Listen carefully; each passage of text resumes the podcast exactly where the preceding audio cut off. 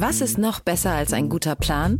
Die Möglichkeit, ihn zu ändern. Mit integrierter KI bietet Workday kontinuierliche Innovationen, die Ihnen helfen, agil zu bleiben, egal was passiert. Workday, the finance and HR system for a changing world.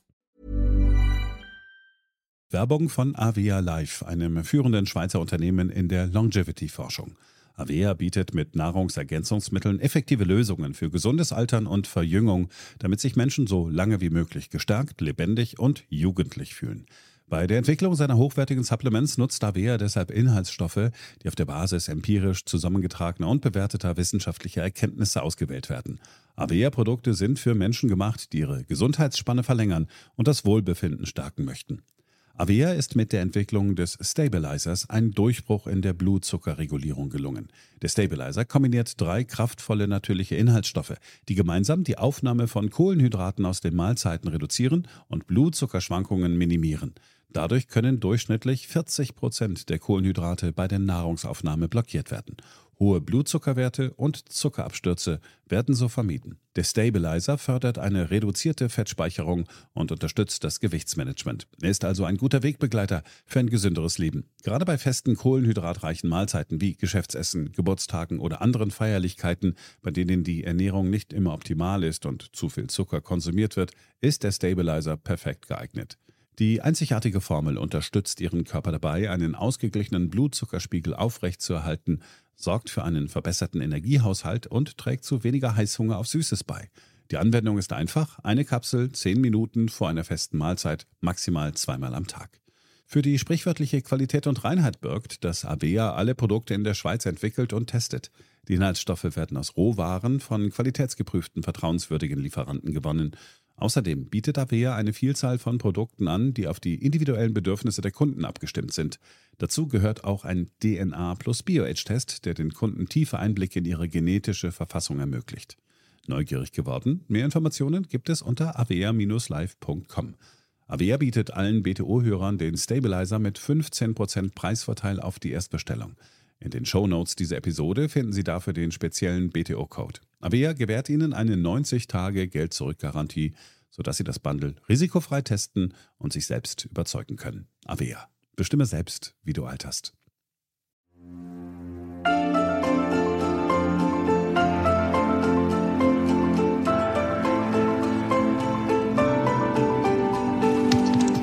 BTO Beyond the Obvious 2.0, der Ökonomie-Podcast mit Dr. Daniel Stelter. Featured bei Handelsblatt. Hallo und herzlich willkommen zur neuesten Ausgabe meines Podcasts. Ich wünsche Ihnen, liebe Hörerinnen und Hörer, frohe Ostern. Um was geht es heute? Nun, heute wollen wir uns dem wichtigsten Preis der Wirtschaft widmen, dem Zins. Wir wissen, liegen Zinsen zu hoch, bremsen sie die wirtschaftliche Aktivität. Einfach deshalb, weil weniger investiert wird, weil weniger neue Kredite aufgenommen werden. Die Zinsen zu tief, drohen Überschuldung, Spekulation und Blasen an den Vermögensmärkten. Wo stehen wir heute mit dem Zins? Was haben wir im letzten Jahrzehnt mit dem Zins gemacht? Und was wäre in Zukunft zu tun? Dazu habe ich heute im Gespräch den Investor und Buchautor Edward Chancellor. Ebenfalls Thema dieser Ausgabe ein kurzer Blick auf den Streit um die Kindergrundsicherung. Fangen wir also an. BTO Beyond the Obvious 2.0 featured bei Handelsblatt. Bevor wir zum heutigen Schwerpunkt kommen, zwei kurze Anmerkungen. Zum einen haben in der letzten Woche die Wirtschaftsforschungsinstitute ihre aktuelle Konjunkturprognose vorgelegt. Wenig überraschend ist diese durchwachsen. Im Kern kann man sagen, die deutsche Wirtschaft wird in diesem Jahr stagnieren. Stefan Kurz, der bereits mehrfach bei mir zu Gast war im Podcast, unter anderem auch um frühere Konjunkturprognosen zu erklären, brachte es so auf den Punkt. Die Wachstumsaussichten für die deutsche Wirtschaft gleichen der, dem Tempo einer Pferdekutsche, bei der die Zahl der Zugtiere zurückgeht und gleichzeitig weniger Kraftfutter verfüttert werden soll. Zudem wollen aber mehr Passagiere mitfahren. In einer solchen Situation kommt es darauf an, die Räder zu ölen und Ballast abzuwerfen. Das meinen wir mit mehr Angebotspolitik umsetzen. Was nicht hilft, sind Konjunkturprogramme. Konjunkturprogramme wären in diesem Bild nichts anderes als Peitschenhiebe. Damit können Sie kurzzeitig stimulieren, das wird aber auf Dauer diesem Gefährt nicht gut tun. Genauso wenig wie ein geldpolitisches Dauerdoping. Ich finde, besser kann man es nicht auf den Punkt bringen. Wir haben hohe Energiekosten, die wir weiter verteuern. Wir haben einen demografischen Wandel, der Arbeitskräfte knapper machen wird. Und gleichzeitig lasten wir uns immer weitere Themen auf. Da kann die Wirtschaft nicht gut funktionieren und gut laufen. Das hat er in früheren Podcasts mit mir ausführlich diskutiert, aber dieses Zitat fand ich zu schön, um es heute im Podcast nicht zu erwähnen. Thema zwei großes Aufregerthema, die Kindergrundsicherung. Diese ist heftig umstritten, wie unter anderem der Deutschlandfunk berichtet. Auch zwei Tage nach seiner mehrdeutigen Aussage zur Kindergrundsicherung erntet Christian Lindner teils heftige Kritik. Kinderarmut kann man nicht alleine mit Pädagogik bekämpfen. Dazu braucht es auch Geld und ganz konkrete Unterstützung für die armen Menschen sagt im Deutschlandfunk Heinz Hilgers, Präsident des Kinderschutzbundes. Der FDP-Chef und Bundesfinanzminister Lindner hatte im Interview mit der Bild am Sonntag von Leistungen gesprochen, die wünschenswert, aber nicht realisierbar seien. Die Kindergrundsicherung kommt, versichert demgegenüber im Morgenmagazin von ARD und ZDF die SPD-Co-Chefin Saskia Esken. Na, auf jeden Fall. Wir sind ja verabredet dazu, mit der Kindergrundsicherung die Kinderarmut in Deutschland zu überwinden. Das haben wir uns gemeinsam vorgenommen. Das werden wir auch umsetzen, ganz klar. Ich finde, es lohnt, das Thema der Kindergrundsicherung anhand von ein paar Fragen durchzugehen. Frage Nummer eins. Ist es ein Problem, dass in einem Land wie Deutschland Kinder in Armut leben? Die Frage stelle ich am Anfang natürlich rhetorisch, weil es ist klar, auch meine Antwort lautet, natürlich ist das ein Problem. Es ist in jedem Land ein Problem. Und natürlich sollten und müssen wir alles daran setzen, dass es den Kindern besser geht und vor allem, dass alle Kinder alle Chancen haben, etwas aus ihrem Leben zu machen. Die Frage ist nur, wie erreichen wir dieses Ziel am besten? Deshalb Frage zwei: Wie groß ist eigentlich das Problem der Kinderarmut in Deutschland? Die Bertelsmann Stiftung legt hierzu regelmäßig Studien vor. Laut der jüngsten Studie ist immerhin jedes fünfte Kind und jeder vierte junge Erwachsene von Armut bedroht. Das bedeutet in absoluten Zahlen, knapp 2,9 Millionen Kinder und Jugendliche sowie 1,55 Millionen junge Erwachsene im Alter von 18 bis 25 Jahren galten 2021 als armutsgefährdet. Wir erinnern uns an die Definition. Man ist dann armutsgefährdet, wenn man in einem Haushalt lebt, dessen Einkommen weniger als 60 Prozent des mittleren Einkommens aller Haushalte beträgt. Ich finde, da muss man immer daran erinnern. Wenn wir morgen alle Einkommen in Deutschland verdoppeln, haben wir genauso viele Arme. Wenn wir all das Gleiche verdienen würden, nehmen wir mal an, wir würden alle so wenig verdienen wie die heute Armutsgefährdeten, dann gäbe es keine Armut mehr. Wir sehen also, das ist ein relativer Begriff. Achtung! Ich will das Problem auf gar keinen Fall kleinreden. Ich möchte nur daran erinnern, dass Armut eben ein relativer Begriff ist. Wer genau ist denn arm in Deutschland? Nach den Analysen der Bertelsmann Stiftung sind besonders oft jene armutsgefährdet, die bei alleinerziehenden Eltern aufwachsen oder in Mehrkindfamilien aufwachsen, das heißt zwei oder mehr Geschwister haben. Mit Ausnahme von Bremen haben in allen Bundesländern alleinerziehende Familien das höchste Armutsrisiko. Die Armutsgefährdungsquote von Paarfamilien mit drei Kindern ist über alle Bundesländer hinweg ungefähr dreimal so hoch wie die von Paarfamilien mit zwei Kindern. Das heißt, ab drei Kindern beginnt quasi in einer Familie, wo Vater und Mutter beide noch in der Familie sind, das Armutsrisiko nach oben zu gehen. Blickt man nur auf die Gruppe jener, die von Sozialleistungen leben, ergibt sich ein anderes Bild, wie auch die Bertelsmann Stiftung ausführt. Das heißt, man hat dort geschaut, wer bekommt eigentlich sozialstaatliche Hilfe, also im Prinzip Hartz IV Leistungen. Im Juni 2022 lebten 1,9 Millionen Kinder und Jugendliche unter 18 Jahren in Familien, die solche Leistungen beziehen. Das entspricht ungefähr 13,9 Prozent. Die Zahl der betroffenen Kinder und Jugendlichen ist nach diesen Daten im Jahre 2022 zum ersten Mal seit fünf Jahren deutlich gestiegen. Und das ist ein wichtiger Punkt, denn auch die Bertelsmann Stiftung zeigt, dass die Zahl eigentlich seit Jahren rückläufig ist. Das darf eigentlich nicht verwundern, angesichts der relativ guten wirtschaftlichen Entwicklung und vor allem angesichts der Tatsache, dass wir wissen, dass besonders im Niedriglohnbereich in der Zeit vor Corona überproportional starke Lohnsteigerungen stattgefunden haben. Um die Zahlen nochmal zu nennen. In ganz Deutschland waren im Juni 2017 über 15 Prozent von Kindern in Hartz-IV-Haushalten. Das ist zurückgegangen bis Dezember 2021 auf 13 Prozent. Das ist immer noch hoch, aber es ist deutlich weniger. Und erst im Jahr 2022 kam es dann zum Anstieg. Und das ist, wie ich finde, ich wiederhole mich hier schon ein ganz wichtiger Aspekt. Wir haben eigentlich eine gute Tendenz. Die Tendenz wurde nun unterbrochen. Und warum wurde sie unterbrochen? Nun, weil wir einen starken Anstieg von geflüchteten Kindern und Erwachsenen aus der Ukraine haben. Diese beziehen Hartz-IV-Leistungen und deshalb wirkt es natürlich auch so, dass die Anzahl der Kinder, die in Haushalten aufwachsen, in denen Hartz IV bezogen wird, insgesamt gestiegen ist. Ich möchte darüber hinaus nochmal betonen, dass ich finde, dass die sehr gute Entwicklung bis zum Dezember 2021 deshalb besonders gut ist, weil sie eben auch im Zusammenhang stand mit einer starken Zuwanderung. Alle Zahlen deuten darauf hin, dass die Armut der, wie man so schön sagt, schon länger hier Lebenden über Zeit immer mehr abgenommen hat. Und zwar sowohl der Erwachsenen wie der Kinder. Das sieht man in den Zahlen nur nicht, weil die Zuwanderung zu einem Anstieg der Armut geführt hat.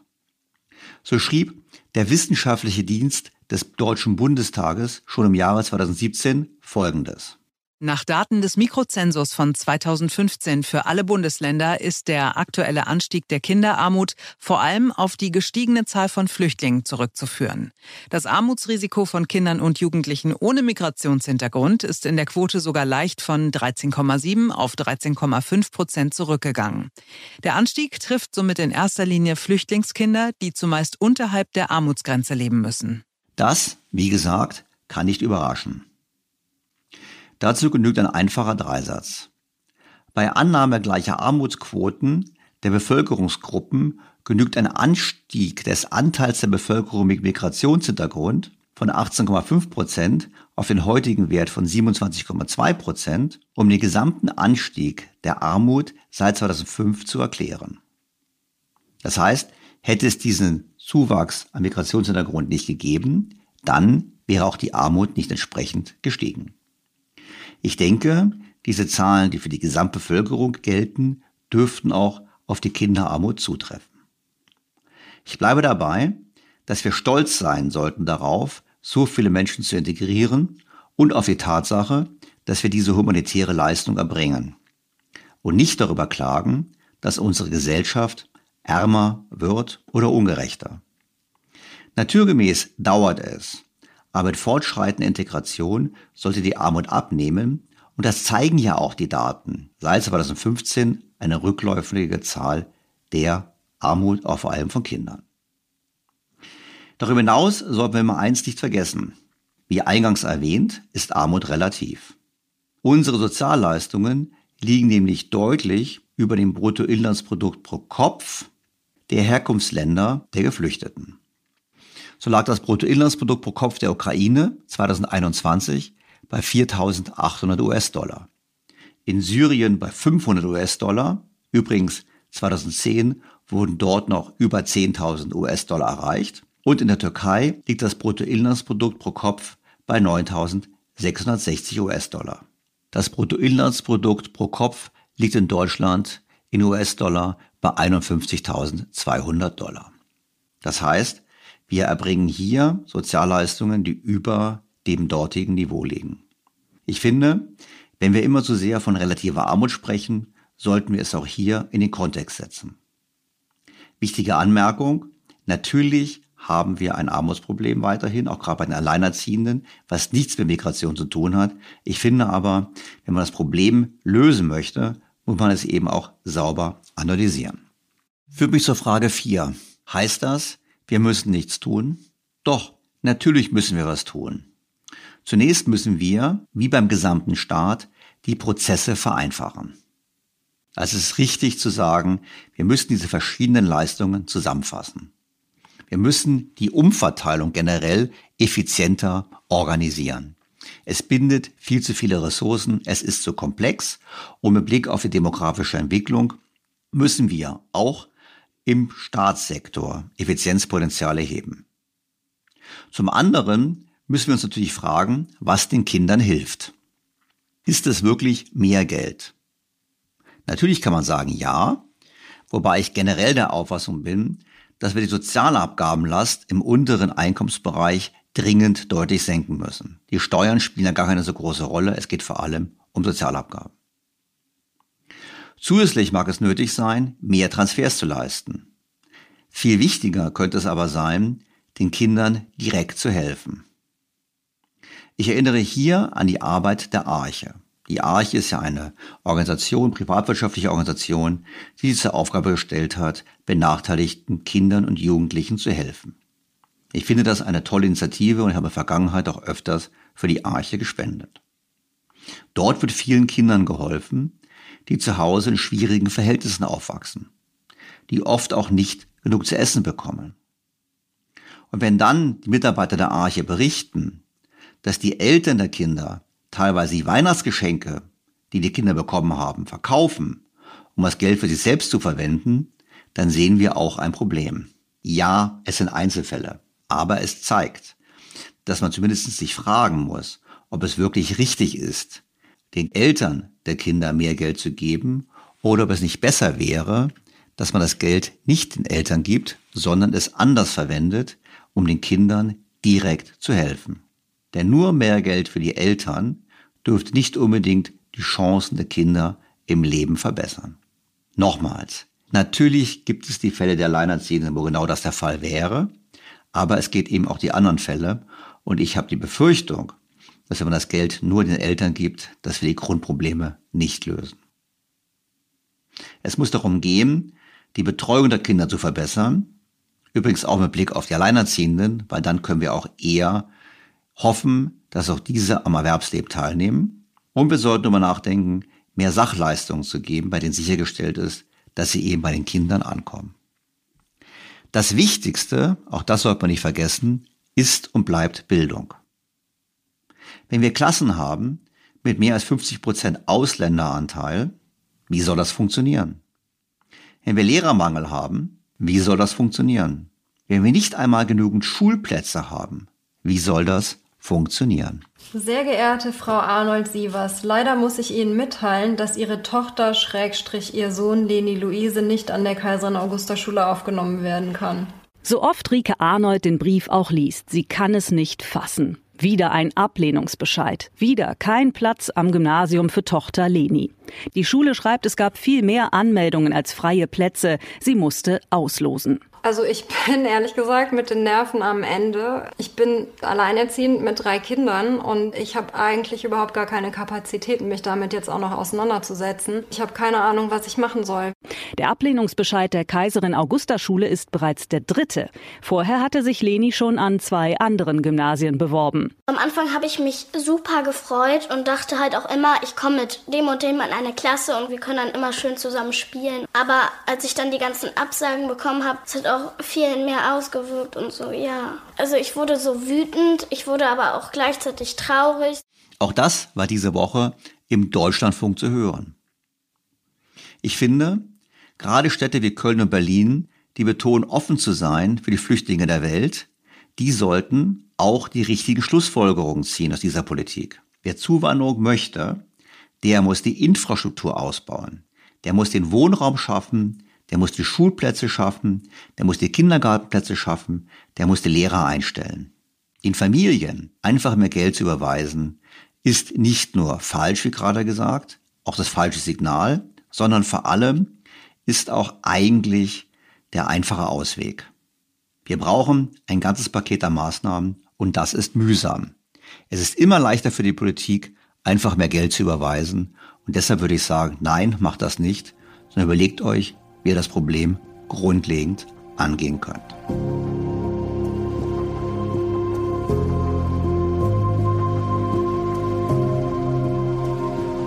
Doch kommen wir zu unserem heutigen Thema.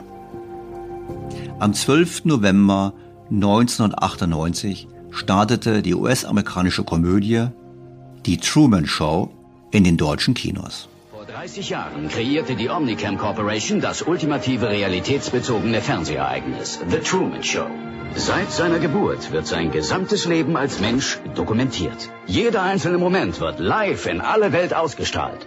Sie entwarfen seine Heimatstadt Seahaven, die als Truman-Bühne unter einer riesigen Kuppel aufgebaut wurde. Und jetzt die Sonne. Obwohl The Truman Show international ein Phänomen geworden ist, hat Truman selbst die reale Welt, die ihn umgibt, nie kennengelernt. Truman! Das ist alles nur Fernsehen! Yeah! Bis auf einige Zwischenfälle. Für jeden Aspekt seines Lebens gab es ein sorgfältiges Skript, das penibel eingehalten wurde. Eines aber konnte kein Mensch voraussagen, nämlich das, was aus Truman Burbank werden würde, wenn er erwachsen war. Guten Morgen! Guten Morgen! Oh, und falls wir uns heute nicht mehr sehen, guten Tag, guten Abend und gute Nacht. Der kommerziell sehr erfolgreiche und von der Kritik gelobte Film handelt vom Versicherungsangestellten Truman Burbank, der, ohne es zu wissen, der Hauptdarsteller einer Fernsehserie ist, die sich zum Ziel gesetzt hat, das Leben eines Menschen von Geburt an zu dokumentieren. Und das per Live-Übertragung im Fernsehen. Es ist also eine simulierte Realität. Zu diesem Zweck hat der Produzent der Serie Truman als Baby von seinem Unternehmen adoptieren lassen und eigens Seahaven, eine von Wasser umgebene Küstenstadt, unter einer riesigen Kuppel bauen lassen. Seahaven ist eine idyllisch harmlose Kleinstadt im Stile der 1950er Jahre mit simuliertem Wetter, Sternenhimmel, Sonne und Mond.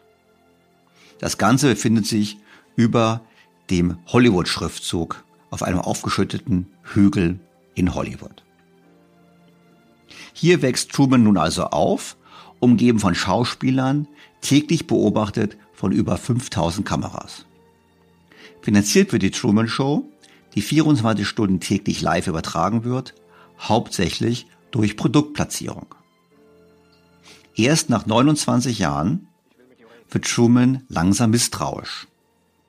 Am Ende endet der Film so, dass Truman aus der eigens für ihn gebauten Stadt flieht.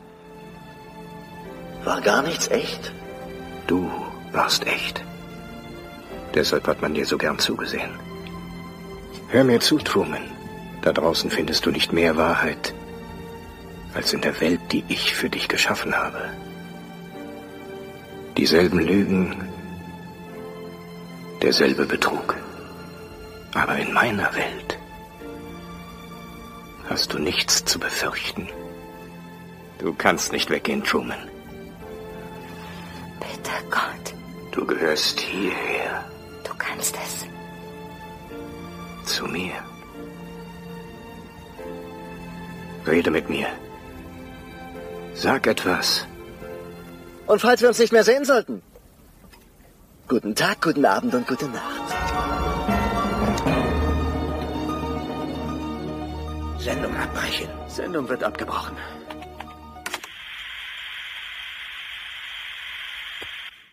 Im Film geht es also darum, dass es eine virtuelle Welt gibt, von der nicht alle wissen, dass sie virtuell ist. Der Film, gilt es vorausblickend, kam doch Reality-Shows wie Big Brother erst einige Jahre später auf den Markt. Seit im Jahr 2008 im British Journal of Psychiatry Fälle beschrieben wurden, in denen Patienten davon überzeugt waren, sie seien Hauptdarsteller in einer Reality-Show, gibt es sogar den sogenannten Truman Show-Wahn in der Psychiatrie. Jetzt werden Sie sich fragen, wieso ich in meinem Podcast plötzlich anfange, über Filme zu sprechen. Nun, das hat einen einfachen Grund. Mein heutiger Gesprächspartner vertritt in seinem Buch die These, dass uns die Zentralbanken der Welt in eine Truman Show ähnliche Lage geführt haben. Konkret schreibt er, wie in der Truman Show leben wir in einer kontrollierten Umgebung mit falschem Geld, gefälschten Zinssätzen, gefälschter Wirtschaft, gefälschten Jobs und gefälschten Politikern. Unsere Blasenwelt wird durch eine Kombination aus passiver Duldung und mächtigen Eigeninteressen aufrechterhalten. Es ist eine 24-7-Show mit einem globalen Publikum. Da das Risiko kontrolliert wird, haben wir nichts zu befürchten. Mit jeder Abkehr von der Blase droht eine Krise. Es werden extreme Maßnahmen ergriffen. Negativzinsen, unbegrenzte Mengen an quantitativer Lockerung. Es steht zu viel auf dem Spiel, um die Blase platzen zu lassen. Wie im Film wachsen jedoch die Zweifel an der von den Notenbanken geschaffenen Realität. Gelegentlich taucht die unerwünschte Realität in Form von Finanzkrisen, Blitzcrashs und abnormalen wirtschaftlichen Ergebnissen auf. Sinkende Produktivität, zunehmende Ungleichheit und extreme Gewinne. Die üblichen Erklärungen, säkulare Stagnation, demografischer Gegenwind und technologischer Wandel sind nicht überzeugend. Wie Truman haben wir das Gefühl, dass die Dinge nicht in Ordnung sind. Wie wird es enden? Niemand weiß es. Was darunter zu verstehen ist und wohin es führt, habe ich mit dem Autor dieser Zeilen besprochen. An dieser Stelle der Hinweis. Wie immer bei englischsprachigen Interviews fasse ich nun die Highlights zusammen und versuche einige Aspekte zu erklären und zu ergänzen. Die Originalfassung des Gesprächs dann in voller Länge am Ende dieses Podcasts.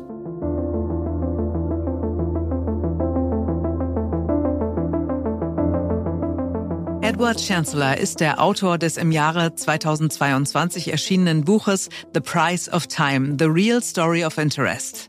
Nach seinem Studium in Oxford und Cambridge begann er Anfang der 1990er Jahre seine Karriere bei Lazard Brothers und war dann bis 2014 im Investmentkomitee der in Boston ansässigen Investmentfirma GMO.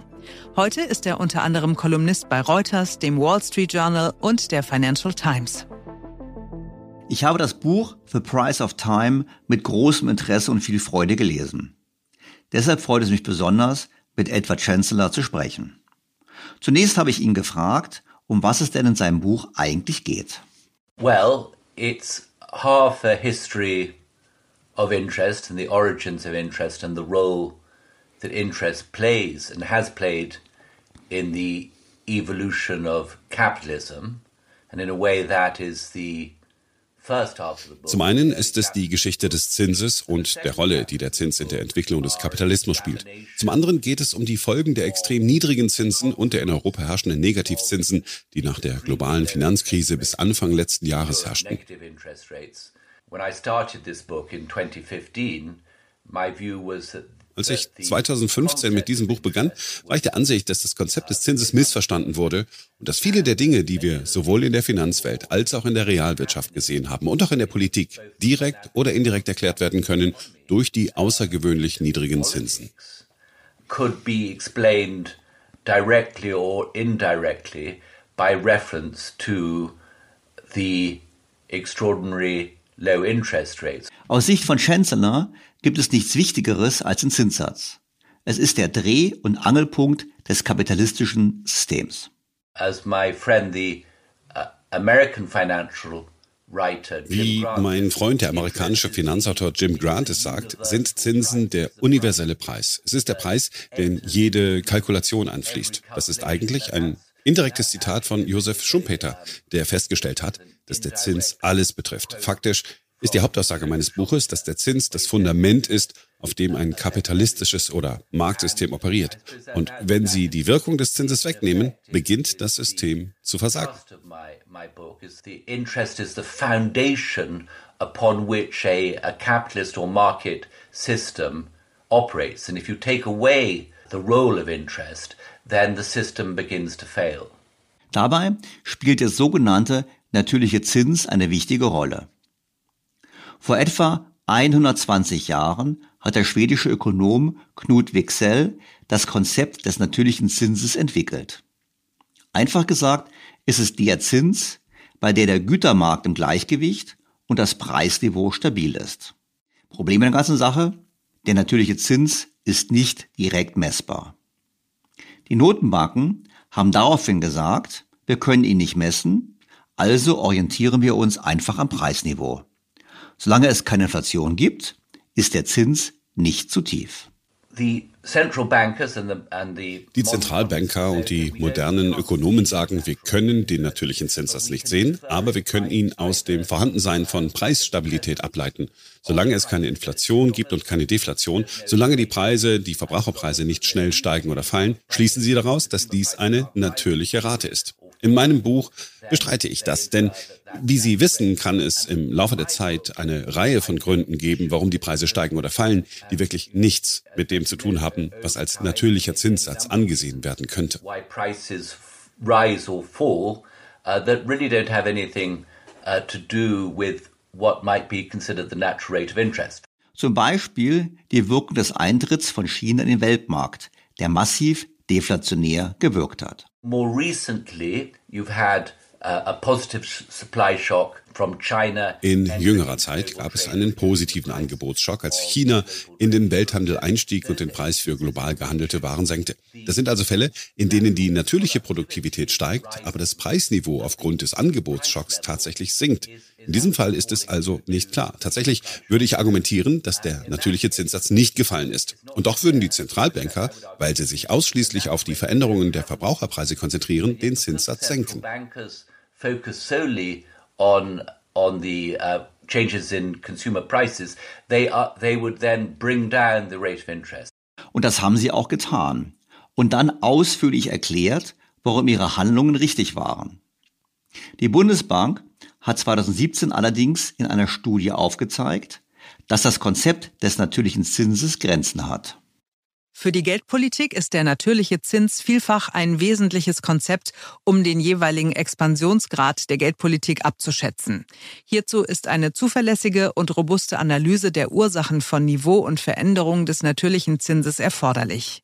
Der Überblick über ausgewählte Methoden zur Ermittlung des natürlichen Zinses zeigt jedoch, dass insbesondere quantifizierte Aussagen über das Niveau dieser Größe mit erheblicher Unsicherheit behaftet sind.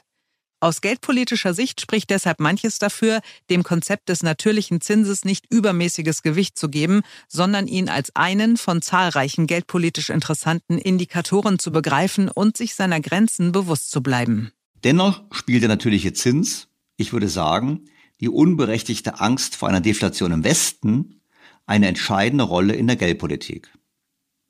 Doch was folgt daraus, wenn man den natürlichen Zins falsch einschätzt? Was daraus folgt, konnte man nach Auffassung Chancellors in den letzten Jahrzehnten live beobachten. When it's too low, and this is in a way a thrust of much of the argument in my book, you see other things happening. For instance, you should you you see asset price bubbles forming. Interest rates are too low. You see people taking on wenn der Zins zu niedrig ist, sieht man, dass andere Dinge passieren. Beispielsweise sehen Sie, wie sich Vermögenspreisblasen bilden, wenn die Zinssätze zu niedrig sind. Sie sehen, dass Menschen zu viel Risiko eingehen und die Kreditvergabestandards sinken, weil sie versuchen, ihre Rendite zu steigern, weil ihre Bankanlagen keine angemessene Verzinsung erzielen. Sie stellen fest, dass das Sparen zurückgedrängt wird und die Pensionspläne in Schwierigkeiten geraten. Sie stellen fest, dass zu viele Schulden aufgenommen werden. Sie haben also Probleme mit übermäßiger Verschuldung und sie finden Kapitalströme, die wild durch die Welt fließen, mit Krediten aus Ländern, in denen die Zinssätze sehr niedrig sind, in Länder, in denen höhere Zinsen angeboten werden. Und dann bekommen sie Probleme wie eine internationale Währungskrise. Es gibt also eine Reihe von Problemen, wenn die Zinssätze unter ihren natürlichen Satz gesetzt werden. Und das, würde ich sagen, war wirklich das Problem in den USA und in vielen anderen Ländern seit etwa der Jahrhundertwende.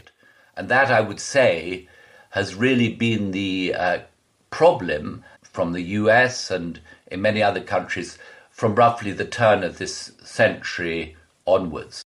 Die Zentralbanken manipulieren, so Chancellor, den sogenannten Finanzzyklus. Auch hier ganz kurz, um was es geht. Der Begriff Finanzzyklus wurde von der Bank für internationalen Zahlungsausgleich in Basel geprägt. Der Konjunkturzyklus beschreibt das Auf und Ab in der Wirtschaft. Der Finanzzyklus beschreibt das Auf und Ab an den Finanzmärkten. Ersterer, also der Konjunkturzyklus, dauert zwischen einem Jahr bis acht Jahre und Finanzzyklen dauern zwischen 10 und 20 Jahren. Um den Finanzzyklus zu berechnen, verwenden die Ökonomen der Bank für internationalen Zahlungsausgleich drei Größen. Das reale Wachstum der Kredite in einer Wirtschaft, das Verhältnis der Kredite zum Bruttoinlandsprodukt und die Entwicklung der Immobilienpreise. Letztere deshalb, weil viele Finanzkrisen an den Immobilienmärkten entstanden sind. Entscheidend ist aus Sicht der Bank für internationalen Zahlungsausgleich, dass wegen der unterschiedlichen Länge von Konjunktur- und Finanzzyklus eine vorwiegend nur an der Konjunktur ausgerichtete Geldpolitik zu Übertreibungen an den Finanzmärkten beitragen kann und damit die Grundlage legt für die nächste schwere Krise. Ich würde sagen, letzten paar Podcasts haben wir das besprochen. Wir haben gesehen, die Bekämpfung der Folgen der Finanzkrise haben die Saat gelegt für die heutigen Risiken, erheblichen Risiken im Finanzsystem. Woran liegt das? Nun, sind die Zinsen tief und gibt es reichlich Liquidität, ermutigt das viele Banken und Spekulanten auf der Suche nach attraktiven Kapitalanlagen Risiken zu unterschätzen.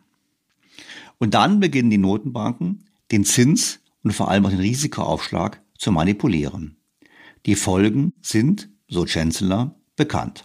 I think that one of the things that happens when central banks become very active in in, in their monetary policy, they attempt to to mitigate the downside of any of any financial bust and to extend Die Zentralbanken versuchen, die Kehrseite jeder finanziellen Krise abzumildern und die Länge des Zyklus zu verlängern. Sie beginnen also den normalen Konjunkturzyklus zu verzerren, indem sie die Länge des Zyklus verlängern. Und dabei bauen sie tatsächlich unwissentlich Probleme der Überschuldung, der Blasen und der finanziellen Fragilität auf, die sich daraus ergeben, dass Menschen übermäßige Risiken eingegangen sind. Denn eine der Funktionen des Zinses ist, dass der Zins ein Preis für das Risiko ist. Das war schon immer so, bis in die babylonische Zeit zurück.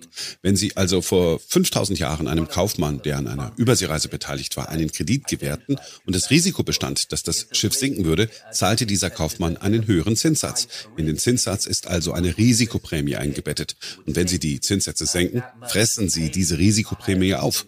Deshalb werden die Gläubiger nicht für die Risiken entschädigt, die sie eingehen. Und die daraus entstehenden Probleme führen zur Krise. Das sehen wir ganz deutlich. Lower interest rates, you, you eat into that risk premium. And so there isn't, so the, the creditors are not uh, being compensated for the risks that they're running. And then problems build up in the bust. And we see that very clearly. Als Beispiel erinnert Chancellor an die Finanzkrise, die genau auf diese viel zu tiefen Zinsen zurückgeführt werden kann. Why was there such demand for for subprime debt and for these collateralized debt obligations? Well, the answer, I think, was that Warum gab es denn eine solche Nachfrage nach Subprime-Schulden und den damit besicherten Schuldverschreibungen? Ich denke, die Antwort war, dass wir nach der Dotcom-Pleite Anfang der 2000er die Zinssätze gesenkt haben. Die Federal Reserve hat die Zinssätze auf ein Nachkriegstief von 1% gesenkt. Und das hat die Suche nach Rendite oder Renditejagd, wie man es auch nennen kann, oder auch Carry Trading, wie es manchmal genannt wird, geschaffen. Und die Subprime-Hypotheken, die in diese Schuldverschreibungen gepackt wurden, versprachen die Rendite, nach der die Menschen hungerten. Und das ist meiner Meinung nach in gewisser Weise eine der Hauptursachen der globalen Finanzkrise. hungry for. And that, in a way, is the, to my mind, is one of the root causes of the global financial crisis. Und was macht man in der Krise? Wie reagieren die Notenbanken? Genau, sie helfen. If you have a hangover, the easiest cure for the hangover wenn Sie einen Kater haben, ist das einfachste Mittel gegen den Kater ein Glas Whisky. Das Problem ist, dass es Ihren Kater lindert, aber Sie nicht von Ihrem Zustand der Trunkenheit heilt. Und was wir nach der globalen Finanzkrise festgestellt haben, war, dass die Fed, wie Sie wissen, die Zinssätze sogar noch weiter auf Null oder fast auf Null gesenkt hat und den Märkten mit ihrer quantitativen Lockerung, also ihren Wertpapierkäufen, auch massenhaft Liquidität zur Verfügung gestellt hat. Das war sehr schön für sie, wenn sie an der Wall Street waren oder Vermögen verwalteten, denn die Zentralbank hat es definitiv geschafft, die Finanzkrise aufzuhalten und die Finanzmärkte sehr stark zurückkommen zu lassen. To arrest the financial crisis, to cause the financial markets to come back very strongly. Diese Hilfe ist aber wiederum nicht ohne Nebenwirkungen.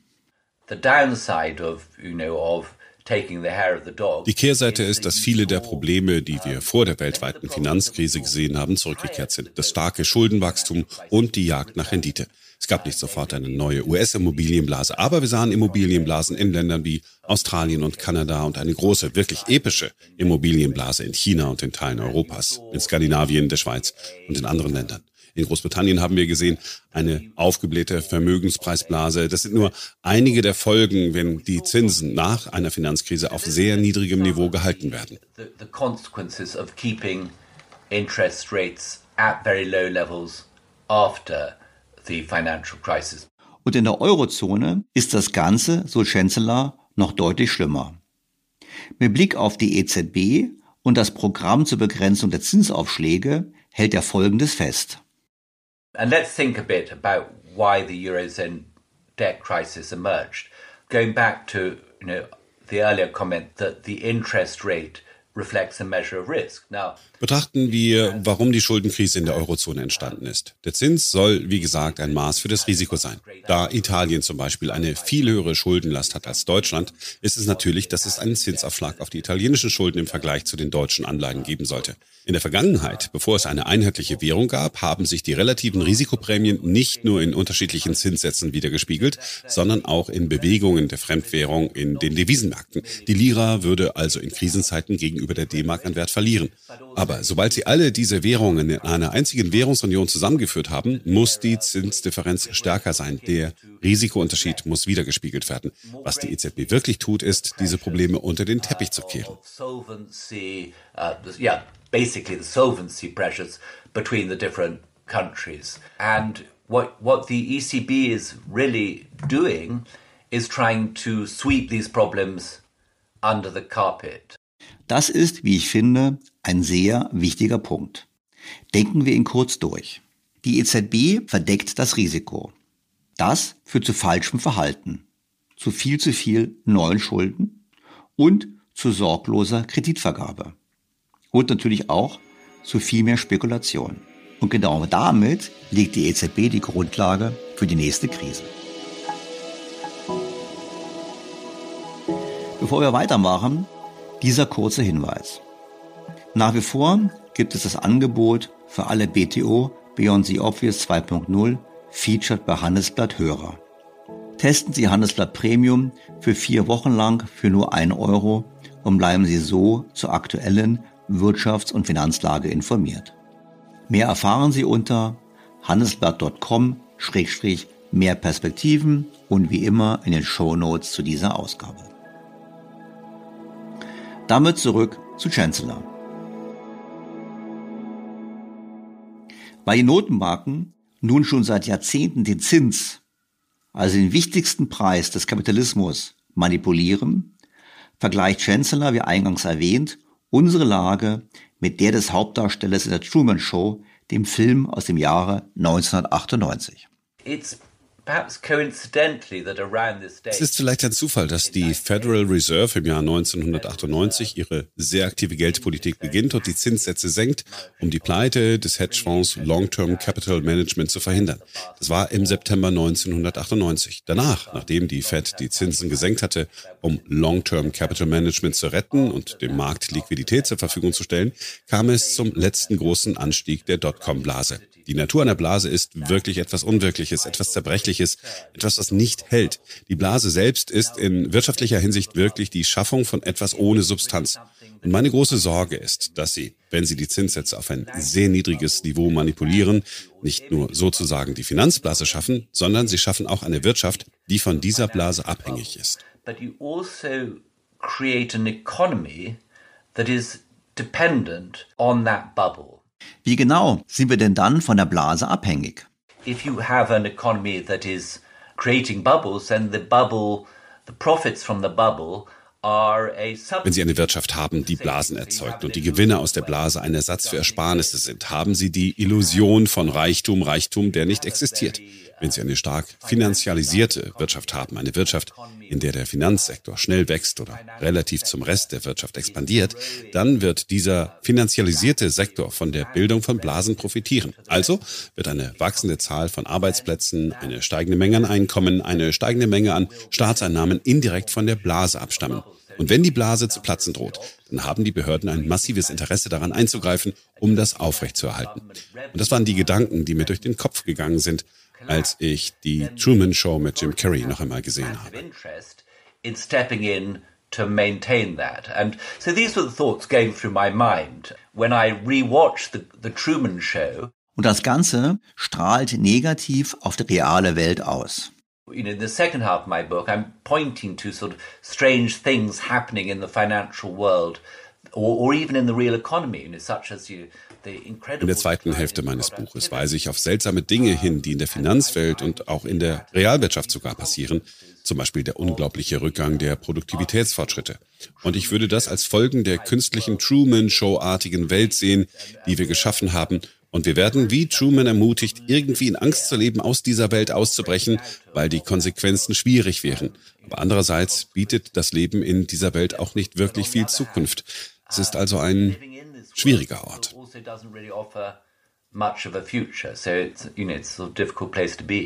Das ist ein gutes Bild. Denn wir alle wissen, dass es in der Tat keinen schmerzfreien Weg aus dem Zustand der hohen Verschuldung und der Abhängigkeit von hohen Vermögenspreisen gibt. Nochmal konkreter zum Punkt der geringen Produktivitätsfortschritte. Let's talk you know, briefly about productivity and how it relates to you know, the argument to low interest rates. One function of, of interest is as a hurdle rate Lassen Sie uns kurz über die Produktivität sprechen und wie sie mit den niedrigen Zinsen zusammenhängt. Eine Funktion des Zinses ist die als Hurdle Rate für Investitionen. Man kann also sagen, dass der Zinssatz die Kapitalallokation innerhalb einer Volkswirtschaft bestimmt. In meinem Buch zitiere ich einen amerikanischen Ökonomen aus dem 19. Jahrhundert mit dem Namen Arthur Hadley, der argumentiert, dass der effektive Zinssatz eine Rolle bei der natürlichen Selektion spielt. Bei einer höheren Hurdle Rate erreichen bestimmte Unternehmen diese nicht und scheitern deshalb. Wenn Sie also den Zinssatz auf ein minimales Niveau senken, werden Sie feststellen, dass aus Sicht der Kapitalallokation zwei Dinge passieren. Erstens werden Sie Leute haben, die in Projekte investieren, in denen die Gewinne weit in der Zukunft liegen. Es spielt keine Rolle, dass sie in naher Zukunft keine Gewinne erzielen, weil sie einen sehr niedrigen Diskontsatz haben. Ich denke, dass es einen massiven Anreiz gibt, in spekulativste Art von technologischen Unternehmungen zu investieren, wenn sie so wollen oder wenn sie ins Extrem gehen wollen, auch in die gesamte Welt der Kryptowährungen. Ein anderer Fall der hyperrealen Finanzierung eines Vermögenswertes ohne Einkommen, der vorgibt, ein Vermögenswert zu sein, aber tatsächlich keinerlei Substanz hat you know, into the whole cryptocurrency world, you know, which is another case of, you know, hyper-real finance of, of an asset with no income, but purporting to be an asset, but actually having no substance whatsoever. An dieser Stelle erwarte ich natürlich heftigen Protest der Anhänger von Kryptowährungen. Deshalb der Hinweis, dass ich mich dazu bereits mit einem Experten zum Gespräch verabredet habe. Für Chancellor führen die tiefen Zinsen also zu Investitionen in Dinge mit geringer, zu geringer, ich will vielleicht sogar ergänzen, praktisch keiner Rendite. Doch damit nicht genug. Nimmt man die Hurdle Rate weg oder reduziert sie auf ein Minimum, dann verhindert man kreative Zerstörung, was dazu führt, dass Unternehmen nicht scheitern, die sonst gescheitert wären. Wir nennen diese Unternehmen Zombie-Unternehmen. Der Begriff ist in den 1990er Jahren in Japan populär geworden, als nach dem Platzen der japanischen Blase viele Unternehmen überlebt haben. Und das hatte teilweise damit zu tun, dass die Behörden die Banken ermutigten, ihre faulen Kredite nicht fällig zu stellen. In Europa leugnet die EZB übrigens den Effekt der Zombifizierung. So schrieben Ulrich Bindseil, Generaldirektor Marktinfrastrukturen und Zahlungsverkehr bei der EZB, und sein Mitarbeiter Jürgen Schaaf mehrere Artikel, um die EZB zu verteidigen. Sie meinen, es würde nicht stimmen, dass die EZB mit ihrem niedrigen Leitzins Unternehmen am Leben erhält, die eigentlich keine Zukunft mehr hätten. Im Herbst 2019 erläuterten sie in einem Gastbeitrag für die Welt ausführlich, weshalb die EZB für eine etwaige Zombifizierung gar nichts könne. Kritik an der EZB sei einfach nur abwegig. Der Vorwurf sei, ich zitiere, theoretisch nicht nachzuvollziehen, empirisch zweifelhaft und ordnungspolitisch verfehlt.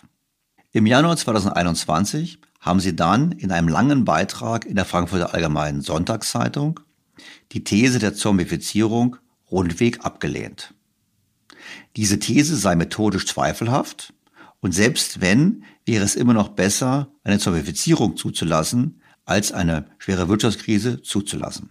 Kernaussage, so uneindeutig Definition und Anzahl der Zombiefirmen sind, so wenig überzeugend ist die Annahme, niedrige Leitzinsen könnten der entscheidende Grund für ihre angebliche Zunahme sein.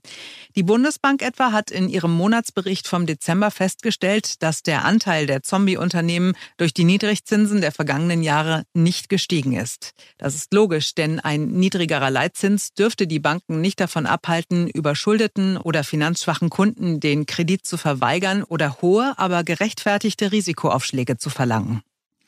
Natürlich ist der niedrige Zins nicht alleine für die Zombifizierung verantwortlich. Es kommen einige Faktoren zusammen. Zum einen die geringe Eigenkapitalbasis der Banken. Die Banken können sich einfach große Verluste nicht leisten. Zum anderen haben die tiefen Zinsen über lange Zeit die Ertragskraft der Banken geschwächt, also auch ihre Möglichkeit, Verluste hinzunehmen. Und vergessen wir nicht, die tiefen Zinsen erleichtern es die Bank natürlich auch, ihre tieferzinsten Zombie-Kredite zu refinanzieren. Deshalb bleibe ich dabei, das Argument der Zombifizierung bleibt relevant. Zum einen, weil die Bank für internationalen Zahlungsausgleich weitere Studien vorgelegt hat, die die Zombifizierung nachweisen und als Problem ansehen. Und auch, weil selbst die EZB im Juni 2021 dann selbst mit einer Studie aufwartete, die die Zombies als Problem identifizierte. In Corporate Zombification, Post-Pandemic Risks in the Euro Area war Folgendes zu lesen.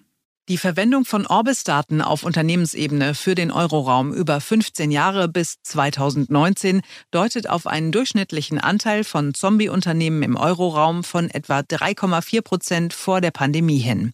Dies liegt über dem Anteil von 2 Prozent in den frühen 2000er Jahren, aber unter den Spitzenwerten von fast 6 Prozent nach der Staatsschuldenkrise im Euroraum. Also, es gibt die Zombies und es gibt mehr von ihnen als in normalen Zeiten. Die Wirkungen dieser Zombifizierung sind auch nicht gut, meint ebenfalls die EZB. Die Zombifizierung kann zu einer ineffizienten Kapitalallokation führen, birgt aber auch mittelfristige Risiken für das Finanzsystem, wenn Risiken nicht angemessen bepreist werden. Die Analyse der Zinssätze für Bankdarlehen sowie der Kreditspreads auf den Märkten für Unternehmensanleihen legt nahe, dass die Finanzierungskosten der Unternehmen in Bezug auf die grundlegenden Kreditmerkmale der einzelnen Unternehmen relativ undifferenziert sind. Die Existenz einer beträchtlichen Kohorte von Unternehmen mit Zombie-Charakteristika Amerika kann zu Ausverkäufen, einer groß angelegten Herabstufung oder Konkurswellen führen. Wenn diese Risiken nicht angegangen werden, könnten diese Risiken in Verbindung mit einem Anstieg des Anteils von Zombie-Unternehmen zu Verlusten führen, den Druck auf die Bilanzen der Finanzinstitute erhöhen und somit möglicherweise die Stabilität des Finanzsystems des Euro-Währungsgebiets gefährden. Darüber hinaus könnte die Existenz einer größeren Zahl überschuldeter Unternehmen das Wachstum bremsen, da sich der Schuldenüberhang auf die Investitionen und die Beschäftigung der Unternehmen auswirken. Solche Makrorisiken könnten wiederum auf den Bankensektor und das Finanzsystem zurückwirken. Doch kommen wir zurück zu Chancellor und seiner Zusammenfassung der Folgen dieser Zombifizierung. And then there have been a number of papers on the consequences of zombie companies and they suggest so and, and you can understand this with your own Es hat eine Reihe von Artikeln gegeben über die Folgen von Zombie-Unternehmen. Sie legen nahe, dass es weniger neue Unternehmen gibt, wenn die Unternehmen in einem Sektor nicht scheitern. Sie entmutigen also Unternehmer, sie entmutigen neue Investitionen. Sie schaffen in diesem Bereich keine neuen Arbeitsplätze und die Kapitalrenditen werden niedrig und niedrig bleiben. Und wenn Sie all dies zusammennehmen, ergibt sich daraus, dass Sie ein geringeres Produktivitätswachstum und ein geringes Lohnwachstum erhalten werden. Und so führt das geringe Produktivitätswachstum und das geringe Lohnwachstum Lohnwachstum dann zu einer Art wirtschaftlicher Stagnation.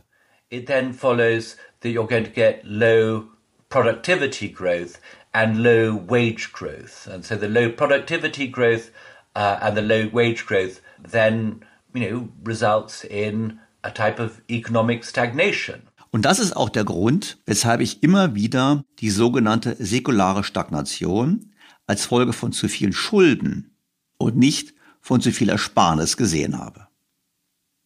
Verstehen das die Verantwortlichen? Nein, meint zumindest auch Edward Chancellor. If you look at this and then you see how the uh, officials respond, they don't seem to understand this connection. And I remember reading Wenn man sich ansieht, wie die Verantwortlichen reagieren, dann erkennt man, dass sie diesen Zusammenhang nicht verstehen, wie es aussieht. Ich erinnere mich an einen Kommentar von Ben Bernanke, dem ehemaligen Vorsitzenden der Federal Reserve, der 2016 geschrieben hat, die niedrige Produktivität sei der Grund für die Geldpolitik, die Zinsen tief zu halten. Er sagte also, die niedrige Produktivität rechtfertige es, die Zinssätze niedrig zu halten. Meiner Meinung nach nähren die niedrigen Zinssätze die niedrige Produktivität. Und wenn Sie dann die Zinsen noch weiter senken, vergrößern Sie das Problem und dies führt zu geringerer Produktivität. Bringing down the hurdle rate even lower, you're going to sustain and maintain that, that low productivity. Und was wäre zu tun? There isn't, in my reading, a way to get back to an equilibrium, to normalize interest rates, if you will, without actually going through a very difficult time. Meiner Meinung nach gibt es keinen Weg zu einem Gleichgewicht zurückzukehren, die Zinssätze sozusagen zu normalisieren ohne tatsächlich eine sehr schwierige Zeit zu durchlaufen. Wahrscheinlich würden Leute, die diese Analyse teilen, sagen, dies sei ein Argument für das, was sie Liquidation nennen. Und dann sagen sie, das sei sadistisch, weil es offensichtlich eine steigende Arbeitslosigkeit impliziert. Ich finde, das ist keine faire Kritik. Das halte ich grundsätzlich für keine faire Kritik. Ich weiß nicht, wie wir aus unserem derzeitigen Zustand des Ungleichgewichts zurück zur Normalität kommen können, ohne einige der Probleme, die wir haben, wirklich anzugehen sei es die Überschuldung, die Finanzblasen oder die Fehlallokation von Kapital in Unternehmen. Meines Erachtens nach muss man diese Probleme grundlegend beheben.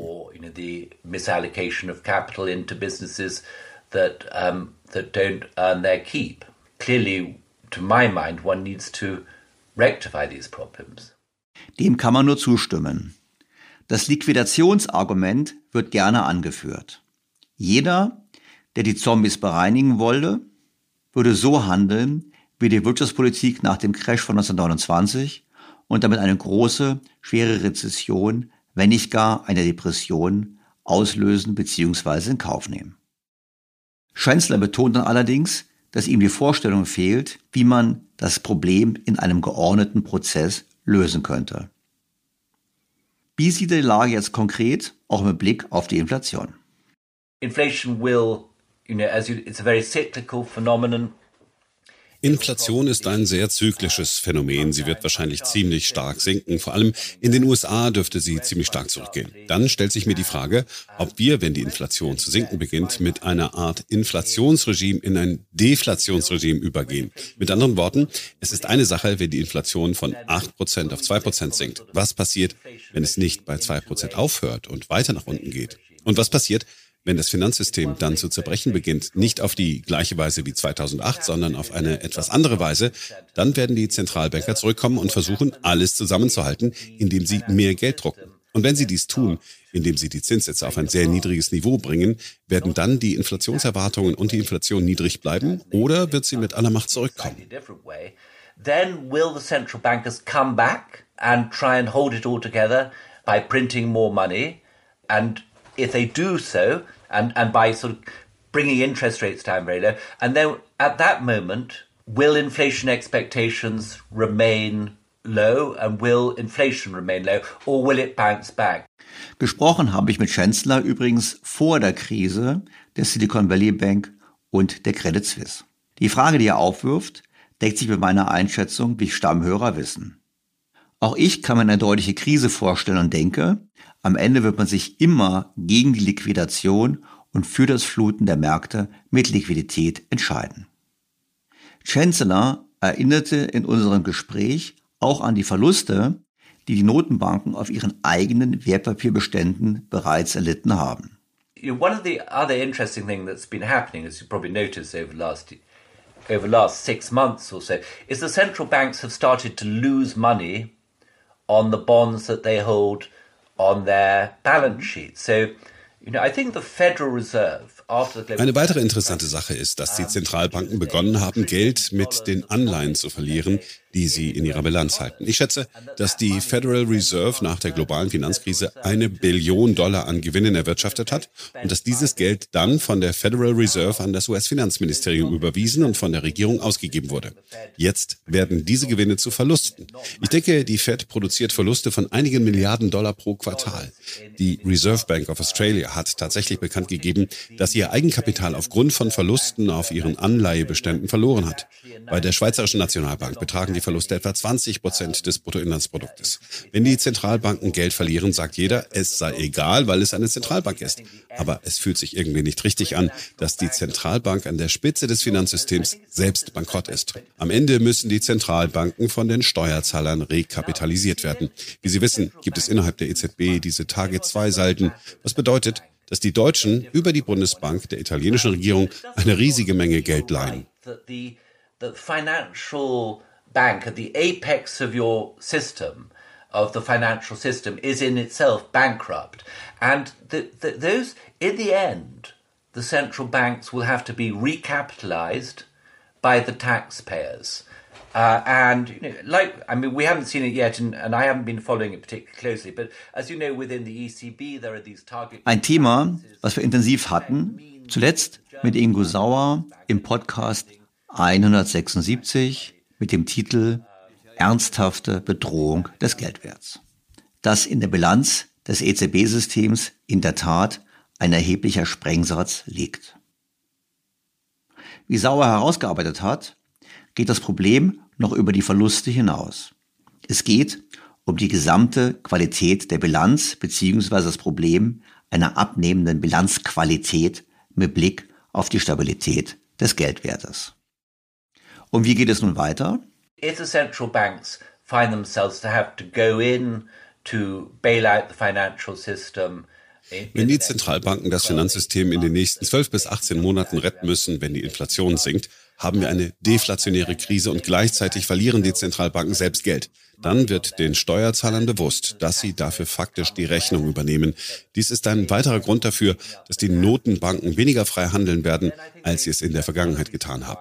Die sehr hohe Verschuldung, die aus dieser Zeit fallender und sehr niedriger Zinssätze resultiert, erfordert, dass die Zinssätze im Vergleich zur Inflationsrate niedrig gehalten werden. Negative Realzinsen werden als finanzielle Repression bezeichnet. Und obwohl es ganz klar ist, dass Inflation sehr schmerzhaft ist, wissen wir auch, dass die Zentralbanken in Zeiten sehr hoher Verschuldung, sei es in Europa nach dem Zweiten Weltkrieg, Deutschland, Ungarn, Frankreich, die Inflation heiß laufen ließen, um die hohen Schuldenlasten des Krieges zu bewältigen let inflation run hot in order to um, you know, deal with the high debt burdens of the war. Wir sehen somit das Szenario einer ultimativen, in Anführungsstrichen, Rettungsaktion mit entsprechend negativen Konsequenzen.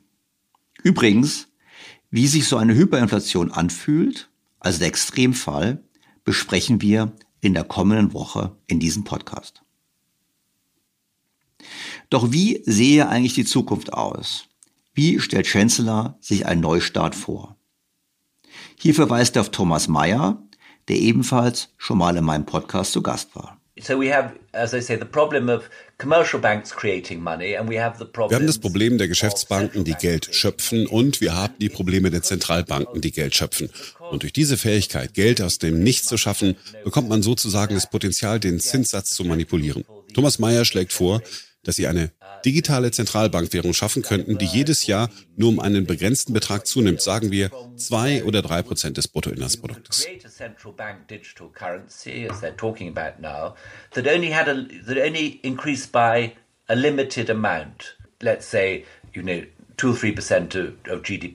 Diese Idee kennen wir. Stichwort Vollgeld. Auch das war in den vergangenen Wochen in diesem Podcast bereits Thema.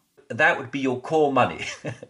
and that would sort of replace the central bank money and it would replace the money created by commercial banks. In its way, it's quite similar to the sort of Chicago plan reforms. Uh, Zentralbankgeld würde das Geld ersetzen, das von Geschäftsbanken geschaffen wird. Es entspricht dem Chicago-Plan zur Reform des Bankwesens, nachdem alle Bankdarlehen vollständig durch Bestände an Staatsanleihen hinterlegt werden. In dieser Welt müssten sie das Bankensystem komplett neu konfigurieren.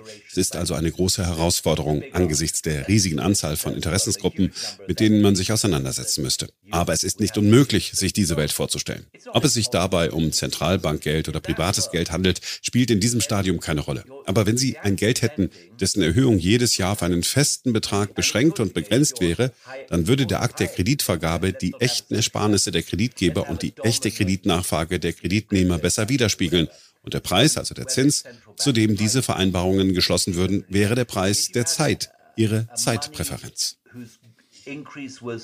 constrained and limited uh, to fixed amount every year, then the act of lending, this would more closely reflect the genuine savings of the lender and the genuine demand for borrowing by the borrower, and that the price that they transacted would be their price at time, their, their time preference.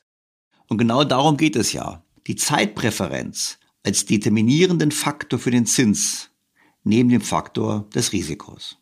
Im Prinzip heißt es doch eigentlich, gebt uns das Risiko wieder zurück und gebt uns den richtigen Maßstab wieder zurück.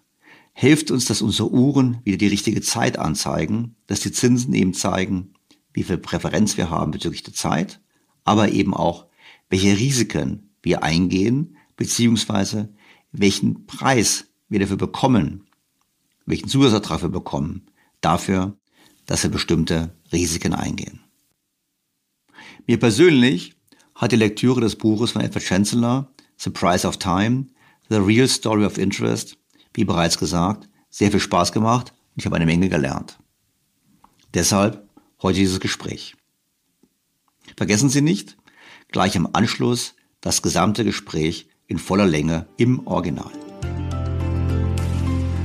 Mir bleibt an dieser Stelle Ihnen erneut sehr herzlich fürs Zuhören zu danken, Sie auf den kommenden Sonntag hinzuweisen, wo wir uns mit dem Thema der Hyperinflation von 1923 beschäftigen werden. Ich freue mich auf Ihr Feedback, Fragen, Kritik, Anregungen und auf ein Wiederhören. Ihr Daniel Stelter. Und hier das Gespräch im Original.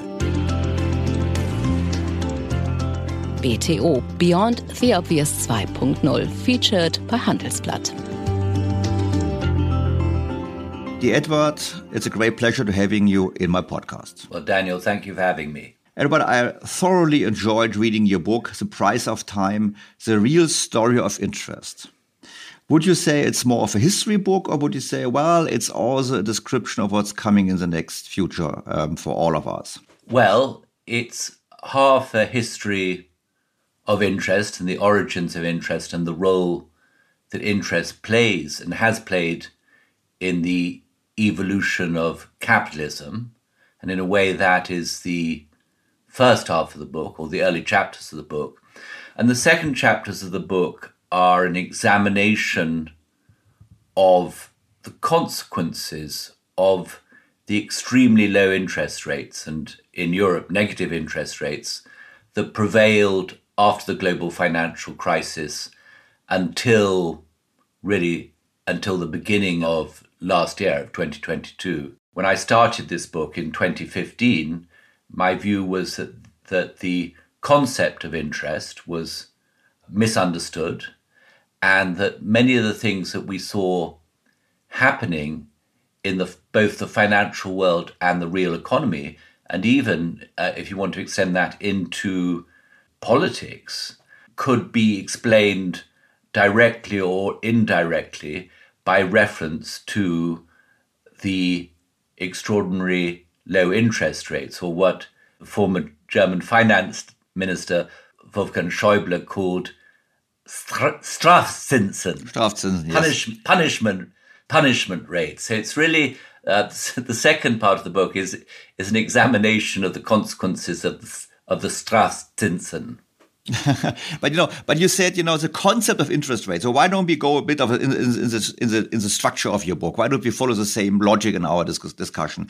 So you said the concept of interest rate is not properly understood, which sounds crazy because I would normally assume well everyone knows interest is you know the price for money being you know given away for a certain time. So what, how would you define the concept of interest rates, or how do we misunderstand it currently? Well, I think there are two sources of misunderstanding. One of the misunderstandings has an ancient origin, namely that interest is illegitimate, that it is unfair. And you find that, well, most famously in the writings of the Greek philosopher Aristotle, uh, and also in the biblical injunctions against charging interest or usury. And then more recently, if you consider the actions of the monetary policymakers and the economics establishment, you find that their interest in interest, their examination of what interest does, is largely exclusively consigned to the impact of interest on inflation. And what I try to do in the book is to argue that interest rates have an impact on inflation, and we can talk about that later.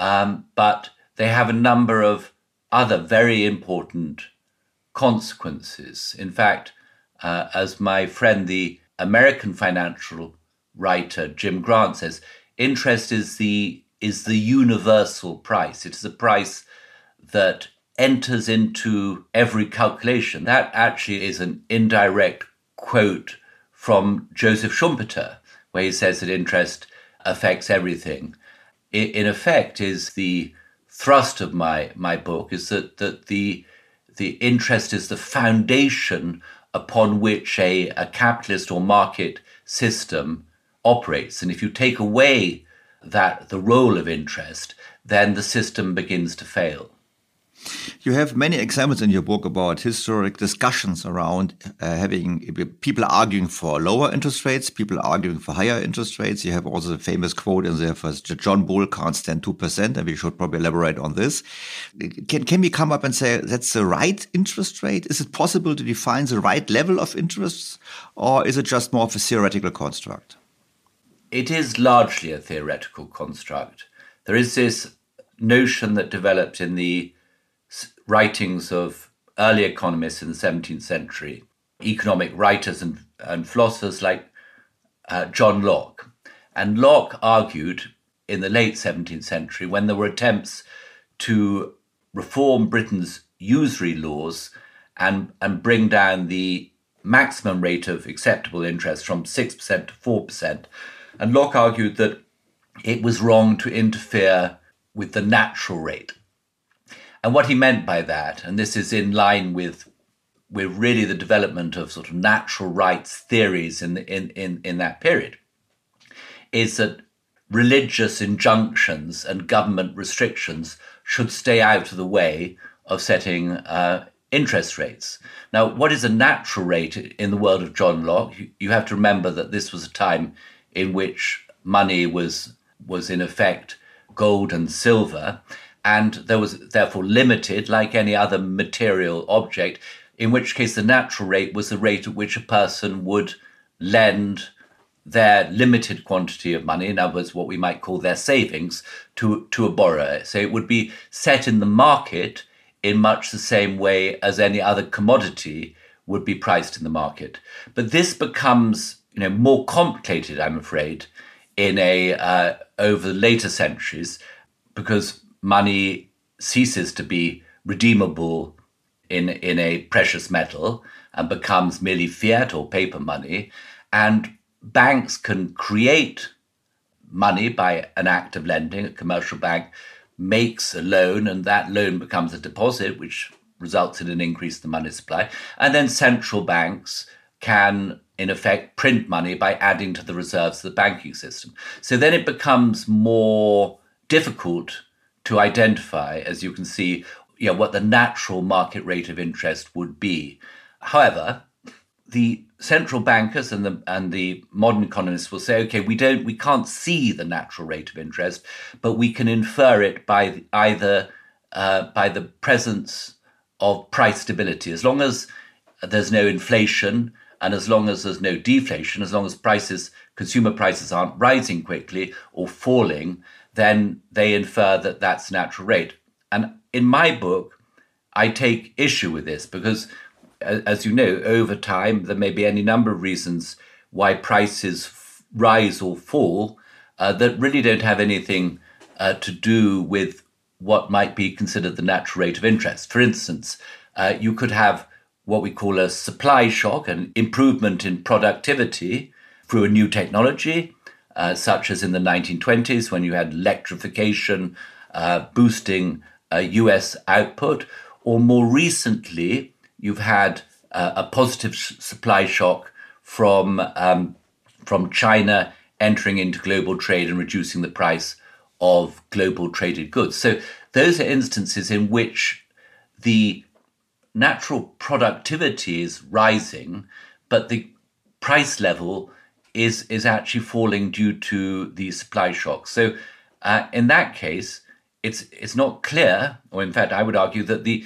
the natural rate of interest hasn't fallen, and yet because the central bankers focus solely on on the uh, changes in consumer prices, they are they would then bring down the rate of interest. So so as I say, it's it's it's complicated to know where the natural rate of interest is. I think of it in terms of um, this is not necessarily a very satisfactory answer, but like Goldilocks and the three bears. You can Goldilocks, you remember, goes and finds the porridge of the three bears. Some sometimes she finds it too hot, and we can see when an interest rate might be too high because you have a massive increase of, in unemployment. You might have a, a, a, an economic downturn. You'd find businesses failing. But when it's too low, and this is in a way a thrust of much of the argument in my book. You see other things happening. For instance you should you you see asset price bubbles forming when interest rates are too low.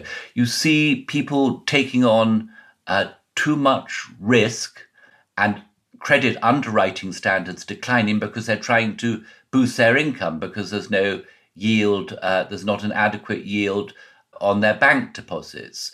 You find that there's a, a discouragement of savings and the pension plans run run into problems. You find too much debt is taken out, so you have problems of excess leverage, and you find capital flows uh, running wild through the world with lending uh, from countries where interest rates are very low to uh, into countries where higher rates are on offer, and then from that you get um, problems like you know international currency crisis. So there are a number. If you if you begin to understand what interest does, then you begin to understand the the problems or infer what happens when the nat- when interest rates are set below their natural rate, and that I would say has really been the uh, problem from the U.S. and in many other countries from roughly the turn of this century onwards.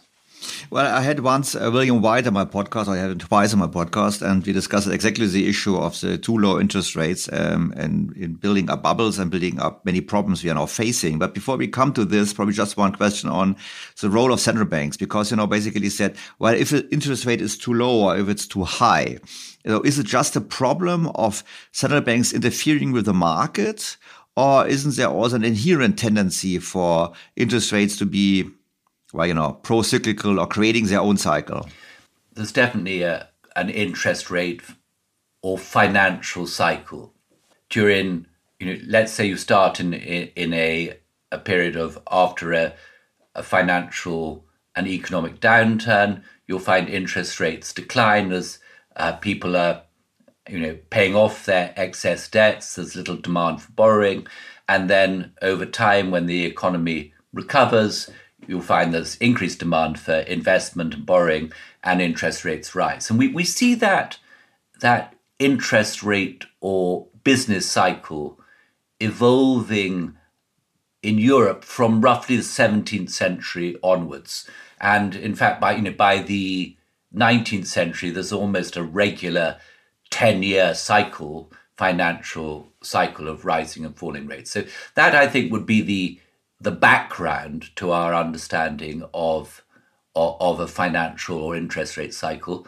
Uh, however, um, I think that one of the things that happens when central banks become very active in, in their monetary policy, they attempt to to mitigate the downside of any of any financial bust and to extend the length of the cycle. So they start, I think you could say, they distort the normal business cycle by extending the length of the cycle.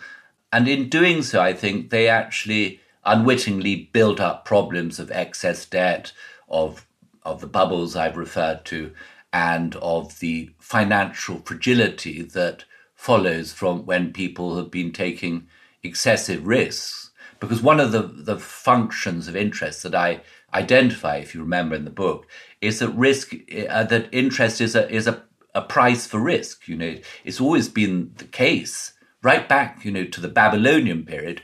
So, you know, five millennia ago, if you made a loan to a merchant who was engaged in an overseas voyage and shipping because there was a risk that the ship would sink, uh, that merchant paid a higher rate of interest. So embedded in the uh, in the interest rate is is a risk premium, and if you um, lower interest rates, you you eat into that risk premium, and so there isn't so the the creditors are not uh, being compensated for the risks that they're running, then problems build up in the bust, and we see that very clearly if you if you remember going back to the global financial crisis uh, when obviously the the interest rates that were being paid directly and indirectly on the so-called subprime mortgage loans, particularly those subprime mortgage loans that were packaged into securities, into collateralized debt obligations, those that the interest rates on those risky debts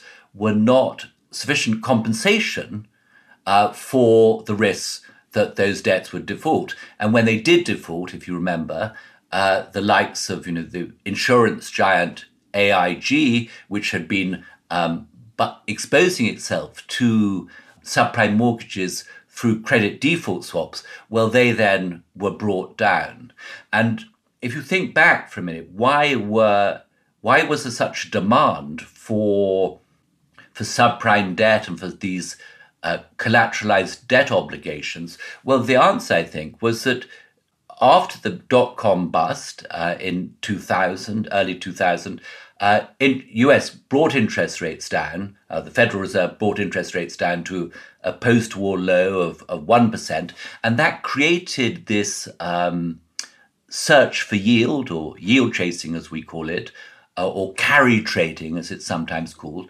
and, and the subprime mortgages uh, folded into these um, collateralized debt obligations provided that increment of yield that people were hungry for. And that, in a way, is the, to my mind, is one of the root causes of the global financial crisis. And the reaction to this crisis was to make money even cheaper and to flood the market with more liquidity. So um, the the message for investors was that in case there's something goes wrong, you're rescued by the central bank. Yes, so there was um, what we call you know the hair of the dog. You know, once you have if you have a hangover, the easiest cure for the hangover is to uh, have a glass of whiskey. The trouble is that relieves your hangover, but it doesn't cure you of your state of drunkenness. And uh, what we found after the global financial crisis was the Fed, as you know, uh, took interest rates down even lower to 0% or close to 0%. And they also provided masses of liquidity to the markets from um, with their quantitative easing or securities per- purchase programs. And that was very nice for you if you were on Wall Street or if you were managing investments because the central bank definitely managed to arrest the financial crisis to cause the financial markets to come back very strongly. The unemployment that uh, was rising in US unemployment rose to about 10%. That rise in unemployment was arrested. So that was a very nice thing. Uh, but the downside of, you know, of taking the hair of the dog is that you saw many of the problems that we saw prior to the globe to the financial crisis return, uh, namely the, you know, as I say, the strong debt growth of of yield chasing, of the decline in, in lending rates, and and you saw a you didn't see immediately a you didn't see immediately a um, a uh, the re the reforming of a U.S. property bubble, but we saw property bubbles then continue in countries like Australia, in Canada, a great, really an epic real estate bubble continued to develop and uh, in China and in you know in, in parts of Europe, in Scandinavia, uh, Switzerland, and so forth. We saw very and and in the UK we saw um, very inflated asset price bubbles. So, um, but so those are just some of the, the the consequences of keeping interest rates at very low levels after the financial crisis. But but we can also identify a few others. But the point is, you know, if you look at Europe now, because you, spoke about uh, spreads, basically, you said well, the risk the risk has to be visible for the investors, and uh, my understanding is that especially in Europe, the ECB is doing everything to make sure the risk is not anymore visible. You know, we have um, had all the programs to subsidize banks. Uh, we have now the program, the specific program which you don't I think you don't mention in your book yet because it was not yet invented uh, when the book went to print. See, the so-called transmission uh, protection mechanism, which basically said the spread between Italy and Germany should not get too high. So are we actually in the next phase here now, upcoming, that um, the central banks not only just manipulate uh, the price, which indirectly they manipulate the risk premium, but that they start to manipulate the risk premium directly? Well, um, Yes, and they really, I think you could say the the ECB has been doing that since um, really since Mario Draghi, when he was head of the ECB or took over, talked about doing whatever it takes to bring the eurozone sovereign debt crisis to an end. Um, and let's think a bit about why the eurozone debt crisis emerged. Going back to the earlier comment that that the interest rate reflects a measure of risk. Now, Italy, for instance, has a much greater debt burden than Germany. It's natural that there is some type of should be some premium on the Italian debt relative to the German Bund. In the past, before there was a creation of single currency, as you know, that that the the relative risk premiums would not be merely reflected in um, in differential interest rates, but also in movements in the foreign currency, in the foreign exchanges. So the lira would depreciate at a time of crisis relative to the Deutschmark. But once you joined all these currencies together in a single currency union, then actually the the interest rate differential begins to reflect more greatly the pressures uh, of, solvency, uh, yeah, basically the solvency pressures between the different countries. And what what the ECB is really doing is trying to sweep these problems under the carpet. Um, the problem, as you know, with the eurozone as an entity, uh, is that there isn't a it's not a sing. There's no you know there's no unified taxation and there's no unified debt uh, within the single currency area, and and until and so the ECB has to um, well feels obliged to to overcome these problems uh, by simply by in effect buying up the you know whenever spreads are rising to buy the the, the, the spreads of the of the weak countries like whether it's Italy or in the last decade it would include you know Spain and uh, and Ireland and Greece in order to prevent this problem from um, showing up. And I would say that's another case of of really um, you know, hair of the dog of ignoring uh, ignoring the fundamental problems by manipulating the interest rate. Is the um, is manipulating the spread equally worse or worse than just manipulating the interest rate? I know it's a, it's probably a stupid question, but I was just thinking about it because I said, because, you know, if I have a general uh, manipulation of the interest rate, uh, which basically means having it too low, I generate overall bubbles because I'm, I'm encouraging risk taking, um, above a, a reasonable level when I start manipulating the spread, and we might come also come to yield curve control in this context, um, I would say it's an even stronger incentive to go into riskier stuff. But I, I might be mistaken here. Well, if you think about it, so in the first era of the of the single currency, the spreads were very narrow between countries. I think sort of I think the Greek ten-year debt was yielding only a handful of basis points above the German debt. So there was this great convergence of yields across Europe. And one consequence. Which created bubbles. Which, which created bubbles. So, so that was the problem. The, the fact that there was no spread between these countries and the fact that you know, German savings were relatively high to the rest of the Eurozone meant that capital flowed from Germany to, you know, in particular to uh, Ireland and Spain, where, the, where the, there were these um, great real estate bubbles, and I think Spain at the time was running a um, a, a, current account deficit of, of around ten percent of GDP, and then you know the narrow spreads.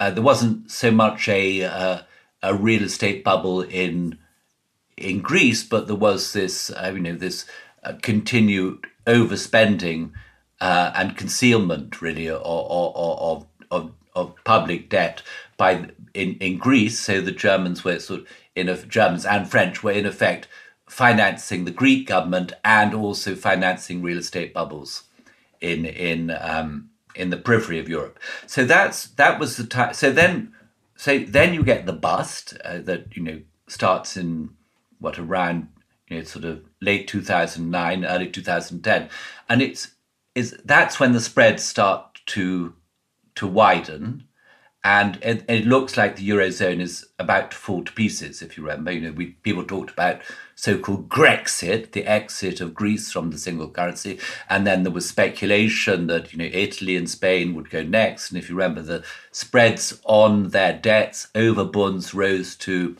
I don't know, sort of least five hundred basis points and more.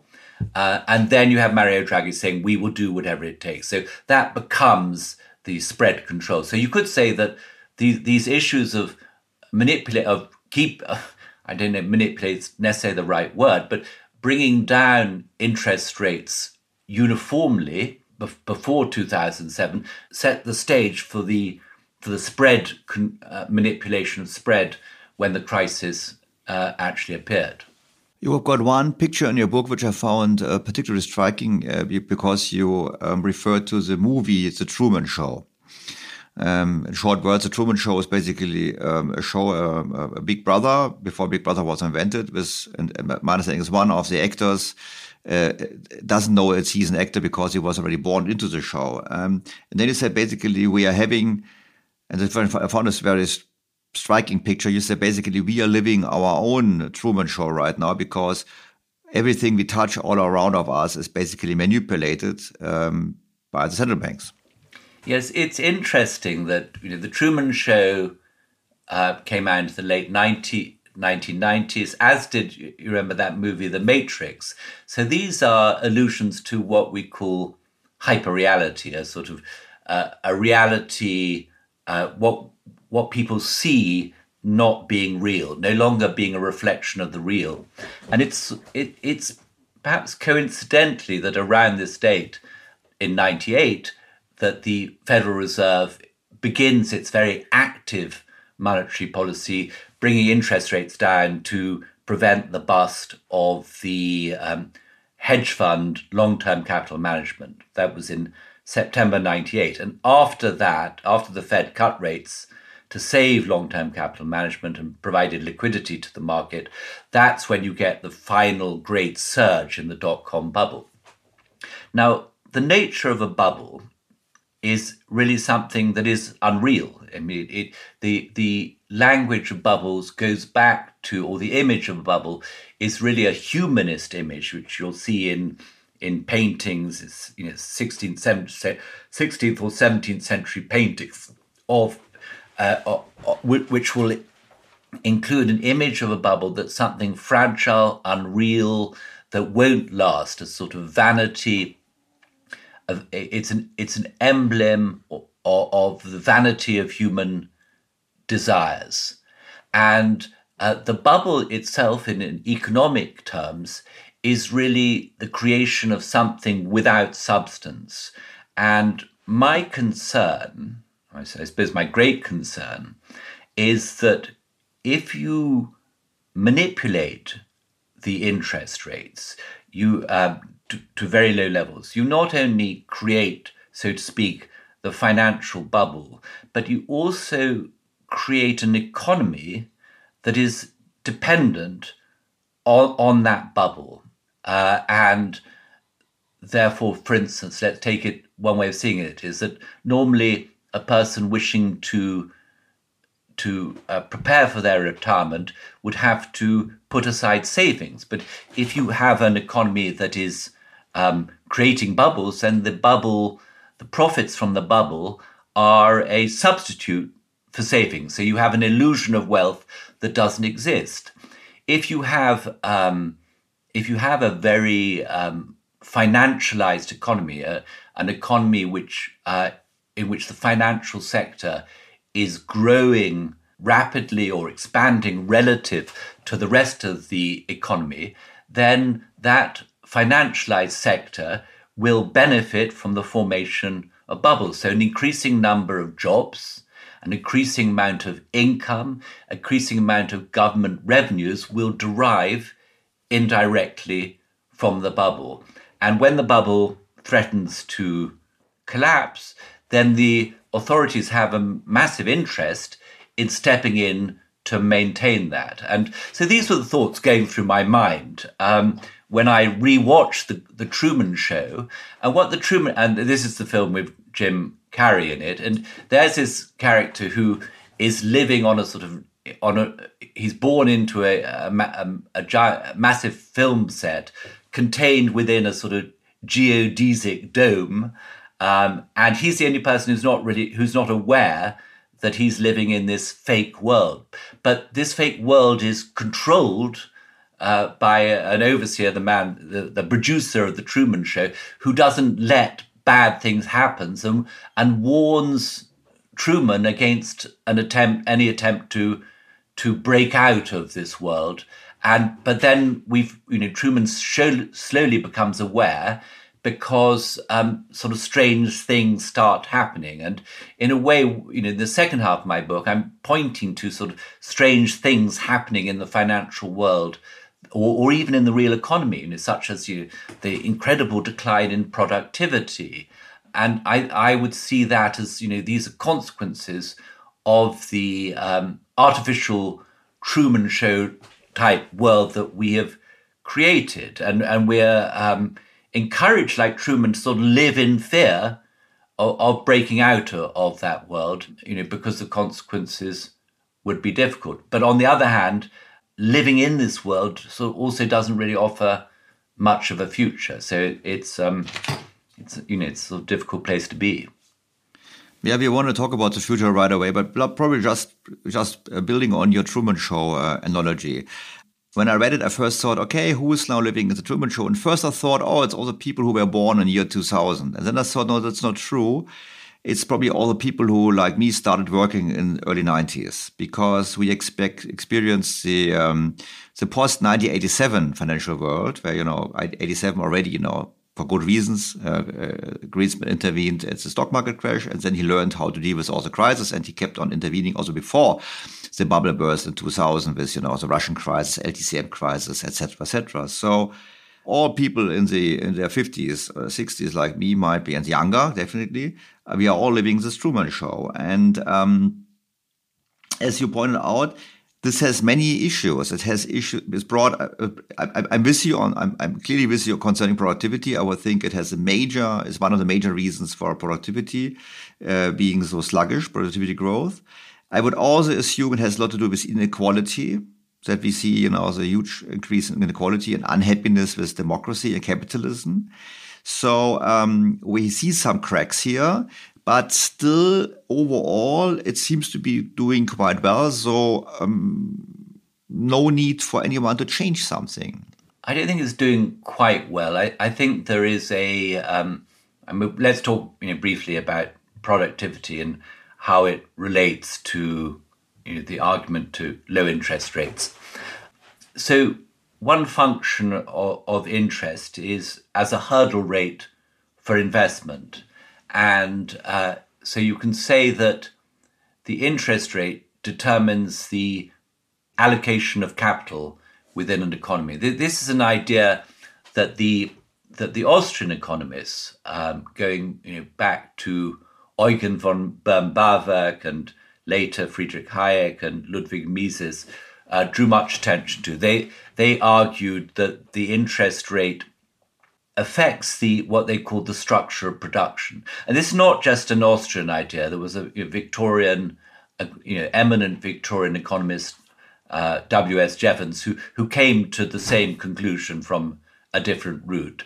Um, now, in, in, in my book, I, I cite a, uh, a 19th century American economist called Arthur Hadley, who argues that the interest rate plays a role in, in natural selection. So if you think of it, that if you have a higher hurdle rate, then certain companies won't make that hurdle rate, and therefore they will fail. And, and Hadley expresses this idea you know, several decades before Joseph Schumpeter comes up with his notion of creative destruction, which Schumpeter believes to be the, the most important feature of a capitalist economy, of creation and destruction. So if you then lower the interest rate down to uh, a minimal level, uh, you're going to find, from a capital allocation perspective, two things happening. One, you will have you have people investing in projects with more distant returns that return. You know, the hurdle rate's very low. Uh, it doesn't matter that you don't produce profits in the near future because you've got a very low discount rate. So you'll invest in projects that whose returns come in 20, 30 years' time or, or, or sometime. That's why we got all this, these unicorns of loss-making companies in 2020. Yeah, I think so. I, th- I th- so I say I think that the um, that there's a massive incentive to invest in um, in, if you will, the most speculative type of, of technological investments, or if you want to go to an extreme, also into the whole you know, into the whole cryptocurrency world, you know, which is another case of, you know, hyper real finance of, of an asset with no income, but purporting to be an asset, but actually having no substance whatsoever. So that's one problem. You have this misallocation of capital into, um, into, if you will, sort of um, speculative investments. But on the other hand, you take away the hurdle rate or reduce the hurdle rate to a minimum level, then you get you impede creative destruction, which means that uh, businesses um, don't you know don't fail that would otherwise have failed. So we and we call those businesses zombie businesses, and that's a term that was really coined or, or, or got it wasn't coined, but it became popular in the 1990s in Japan, whereas you know after the uh, Japan's bubble economy burst in the early 1990s, there was a, uh, a failure of creative destruction uh, of many, you know, many Japanese businesses. Uh, there were, you know, there were too many, too many companies remained in certain sectors, and this was to some extent, um, you know, to do with the um, authorities encouraging the banks to um, to, to, to not draw in their bad loans, but also, I think, related to the fact that, that interest rates declined to, to very low levels in Japan in the late 90s. So, you know, Japan was the first country uh, to introduce a zero interest rate policy. So, and then we see that, you know, happening in the US and uh, in Europe uh, and in China in, in the last decade. So we saw a sort of the growth of these zombie companies, companies that don't generate enough profit to um, to pay their interest costs, even though interest rates are very low. And then there have been a number of papers on the consequences of zombie companies, and they suggest so and, and you can understand this with your own background in consulting, that if you ha- have a business uh, in a sector uh, where businesses aren't failing, uh, there's less encouragement of, of, of, of, new businesses to come into that sector. So there, you discourage entrepreneurs, you discourage new investment, you don't create uh, new jobs in that area, and uh, returns on capital will remain low and depressed. And if you put all that together, it then follows that you're going to get low productivity growth and low wage growth. And so the low productivity growth uh, and the low wage growth um, then, you know, results in a type of economic stagnation. And and uh, again, you know, when if you look at this and then you see how the uh, officials respond, they don't seem to understand this connection. And I remember reading, you know, comment by uh, Ben Bernanke, the former chairman of the Federal Reserve, where you know, write, you know, let's say writing, you know, I think Bernanke wrote this about 2016. He said, "Oh, the low productivity is what he called dovish for monetary policy for interest rates." So he said the low productivity justified keeping rates low, whereas in my reading, it's from, is the low rates feed the low productivity, and if you then take rates down even lower, you are everything else being equal by bringing down the hurdle rate even lower, you're going to sustain and maintain that that low productivity. Yeah, and the Bank for International Settlements also pointed out to the problem of zombies. And very funnily, um, the ECB then had people of the ECB staff writing papers that they are not to blame. So I know what, what, what, what, what's going on there. So the, you made a very interesting comment in the beginning. You said the interest rate um, should serve to allocate capital. And I was nodding, but then I had a second thought. I said, yes, in theory, you're right. But um, actually, um, I would assume in today's world, um, it's mostly about refinancing existing loans. Um, so um, the interest rate is much more important to ensure that once you have to, to roll over your existing debt, you are able to pay for it. So we are somehow in, stuck in the dilemma. We would like to have the um, you know higher interest rates. We would like to have the allocation mechanism. We would probably, in theory, also like to have you know, get rid of the zombies and say, okay, there's a crisis. But on the other hand, not only the zombies, but the overall debt level is so high that we are basically stuck in the world where enabling rollover is a dominant uh, factor for monetary policy. Yeah, I think so. I'm, I, I, at one stage, when I was trying to think of titles for my book, um, I was going to call it the interest rate trap. You know, the the idea that that you're in you know, having brought the rates down too low, uh, we're then in a trap that we can't raise them without bringing forth a whole load of problems. And and I think you know, I, well, I'm glad I didn't choose that as a title, but I think that if you think you know that that I suppose the thrust of my argument is that if interest rates of the last over the last 15 years uh, as set by the central banks, have been below the natural rate, then you can see uh, that the economy uh, will be uh, and the financial system will will be will have moved far from a state of equilibrium or balance. And, the concept of you know of equilibrium in an economy is you know it might be um, almost as difficult to grasp as a natural rate of interest. But we can, you know, you have, we have a sense, you know, when mean, all of us, you know, if you're running a company or if you're managing your own personal finances, you have a sense when, you know, when you're not overly indebted um, and when you've, you know, been saving enough for your for your uh, retirement and so forth. Um, and I think that we, you know, the the the very low interest rates and the and pushing them lower and lower and supporting that with central banks expanding their balance sheets and their security purchases, you know, running into trillions of dollars, that that has resulted in um, both the financial system and the, so to speak, the real economy moving to a state further away from equilibrium. And there isn't, in my reading, a way to get back to an equilibrium, to normalize interest rates, if you will, without actually going through a very difficult time.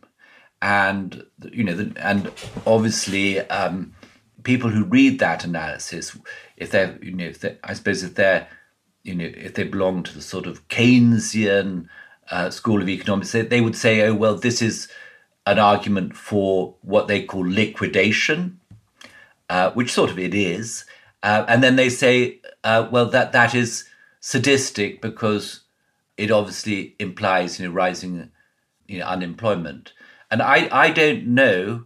I mean i don't feel that's a fair enough uh, criticism i don't feel that's fundamentally a fair criticism. All i don't know how to get from our current state of disequilibrium back to normality without really uh, addressing some of the problems we have whether they're you know excess debt the you know the financial bubbles or you know the misallocation of capital into businesses that um, that don't earn their keep.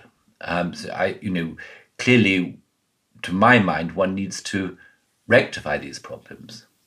Yes, but you know, you pointed out uh, correctly that it's not a it's it's not a politically um, attractive option. So who wants to campaign on you know liquidating bad debt because it implies uh, real economy problems, unemployment, and hardships. If you look back now, you know, in the first half of the book, where you where you basically describe scenarios where we have where you could say, okay, it's not the first time we're in such a situation. Probably it's the first time that we are globally in such a situation. If you take global as a whole Western world and China and Japan, because they have their own issues, as you also pointed out. In history, if, if I look into your historic example, be it the South Sea bubble or whatever, there is it's difficult to come up with a scenario where such a um, transition can be managed in a in an orderly way. Yeah, I don't I don't think you can manage the transition orderly way. And we've already bear in mind, you know, I, I, I finished I sort of finished the book in 2021 and and sort of sent it off in the final state to the publisher in early early last year quite a lot has happened since that time. Obviously, inflation came back much more strongly than central bankers uh, anticipated, and then you know finally uh, they they moved the you know they put put their brake the central banks put their brakes on uh, uh to, to by raising rates to try and restrain inflation. And what happened? You saw um, you saw the uh, stock markets around the world come down quite sharply. Uh, you saw uh, bond markets come down uh, also very sharply. Uh, you saw um, some very interesting problems occur in the in the pension world. If you remember, in, in the UK, the the defined benefit pension plans that had uh, been under great pressure due to interest rates being very low had turned out to um, to have taken bets in the uh, derivatives markets, in the interest, in bu- buying uh, exposure to uh, long dated UK index linked bonds, which last year, from peak trough, fell by 85%. Uh, at which point they the, these 50 year UK index linked bonds yielded a mere 1.5% interest. So imagine that you have a, a gilt edged security, a risk free security, falling 85% in market value to, to an end yield of just 1.5%. I mean, it's remarkable. And that the consequence of that was that the, um, the UK pension industry was on the verge of insolvency, and the Bank of England had to step in to bail it out. Um, and at the same time, the um, the mortgage rates, uh, forward interest rates on mortgage rates started to rise, and the UK housing market uh, was thrown into disarray. Now we've had this period, you know, the last two to three months when the markets have you know, began to recover a bit. Uh, in in in they recovered in in uh, December. They had a very strong February. So we're now in a sort of interval period if you want to call it, a pause, eine kleine Pause uh, in the unraveling of the era of ultra low rates. And, you know, we, we will have to see where that ends up. I, I you know, I'm not a person who uh, likes to make very precise forecasts. Uh, I, I can't forecast, you know, GDP growth. I, am not really good on. Who can? Who can? I Who claims? I can't. No one can, but, I, but people claim they can. Yeah, but I don't even really try. All I'm trying to do in the book is to say, you know, look look at the look at what the role of interest has had on um, you know, on on the valuation of assets, on the allocation of capital, on risk taking, on global capital flows, on the you know the very low rates and the uh, and their effect on China's economy. And if you, all I can do for the reader is try and make them aware of the problems that are the legacy of the ultra low rate period. And from once you're aware of that, then you can sort of formulate your own ideas and, and your own guesses as to what might come next. And it's not clear to me that anyone who's read my book carefully will necessarily have any worse ideas than I do myself about, um, you know, where how things might go from here. Yeah, okay. Now we could stop here, and you could say I, I, I, appreciate your openness because you know I'm often asked, and my my podcast is not an investment podcast, but I'm sure I will get many questions after this podcast about how to rescue your money. But if you look back into it, you know, if you look at John Law as an ex, is an extreme example, but in the end, you know, you could come up and say, well. Um, well, as Russell Napier also would, would probably say, I have not spoken to him yet, but I, but I heard him and I read his stuff you would come up and say, well, they keep on, they keep on, and it's good that the dog is barking when I'm talking. um, so the point is, you could say, well, you know, um, they're not giving up. Like the like the producer in the Truman Show, the central banks are not going to give up, and the governments are not going to give up. So in Europe, we talk about more debt mutualization, joint debt issuance on a European level. So we are, we are just opening another debt capacity.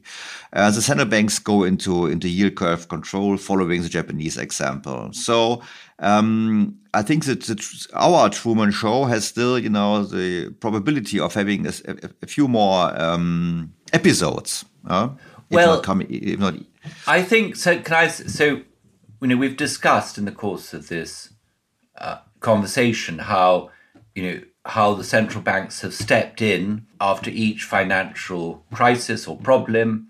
Uh, you mentioned 1987, a stock market crash. I mentioned the collapse of long-term capital management, talked about the the uh, end of the dot-com bubble and the global financial crisis. Each of these, after each of these periods, central banks um, lowered rates and increased liquidity in order to help, um, you know, in order to help restore stability to the financial markets and to boost uh, asset price valuations. Uh, however, this was always against a background of controlled and stable, uh, uh, low and stable inflation. And when inflation, as we've seen over the last year and a half, once inflation has risen uh, to you know double digit levels, uh, then the central banks ha- have much less freedom to operate. Uh, so even if yes, I'm sure that they would wish to um, you know, to continue doing as they've done before. And I think the policymakers and the politicians who want want to uh, you know push problems off into you know to offer uh, six months, a year till their careers are over, um, they would encourage them to do this. But we don't actually uh, at the moment have a um, we don't have that that situation. So I think the central banks, as we, as we see, they've been raising rates to control inflation inflation will, you know, as you, it's a very cyclical phenomenon. It'll probably come down quite sharply. It appears to be the case it's coming down in the US quite sharply. And the question then, to my mind, is will, when inflation starts falling, will it actually then, act, will we flip from a sort of inflation regime into a deflation regime? In other words, you know, it's one thing for inflation to drop from 8% to 2%. What happens if it doesn't stop at 2% and continues going lower? And what happens if the financial system then starts to break apart, not in exactly the same way as in 2008, but in some you know, slightly different way, then will the central bankers come back and, and try and hold it all together uh, by printing more money?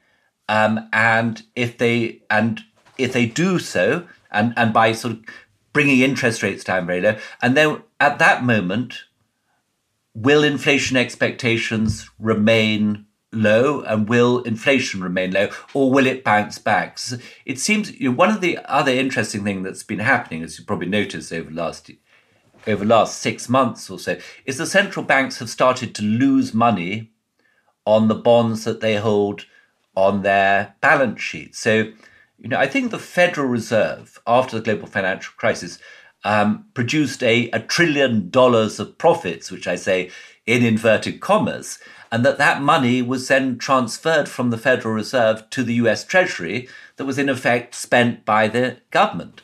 Now, those profits are turning into losses. I think the Fed produced losses of you know, not massive, but you know, a few billion in, in its last uh, quarterly reporting. The Australian Reserve Bank, the Reserve Bank of Australia, has actually announced that it is no longer has any. Its equity has has disappeared because of losses on its bond sheet. I think the S, the Swiss, Swiss National Bank, Swiss, yep. has lost. Has, I think its losses are something like twenty percent of GDP or something. You know, quite enormous. Now, you see, then if the central banks lose money, now everyone says it doesn't matter if a central bank, you know, they're different from everyone else. But it doesn't sort of feel right that the the financial bank at the apex of your system, of the financial system, is in itself bankrupt. And the, the, those, in the end, the central banks will have to be recapitalized by the taxpayers. Uh, and you know, like I mean, we haven't seen it yet, and, and I haven't been following it particularly closely. But as you know, within the ECB, there are these target two balances, which in effect means that the Germans via the Bundesbank are lending a huge amount of money to um, the periphery, the Italian government, the Italian government. Yeah, and, the government. We had it in the podcast. We have discussed it. By the way, if I may just make make the comment, we had a discussion, and I might send it afterwards to you. Um, very interesting discussion around the, the, the, issue of the quality of the balance sheet of the central bank, which is very important for fighting inflation. I can send you a paper on this. I spoke to a German economist on this, and we also discussed the issue concerning central bank losses. And as you know, the ECB actually has criticized the Czech very uh, strongly in the past for having negative equity. And according to the rules of the ECB, negative equity cannot be tolerated for a sustained period of time. So you're right, there has to be a recapitalization. If not, then you know I would translate your words and saying, well, it means more like, do we run the risk of a loss of trust in the system?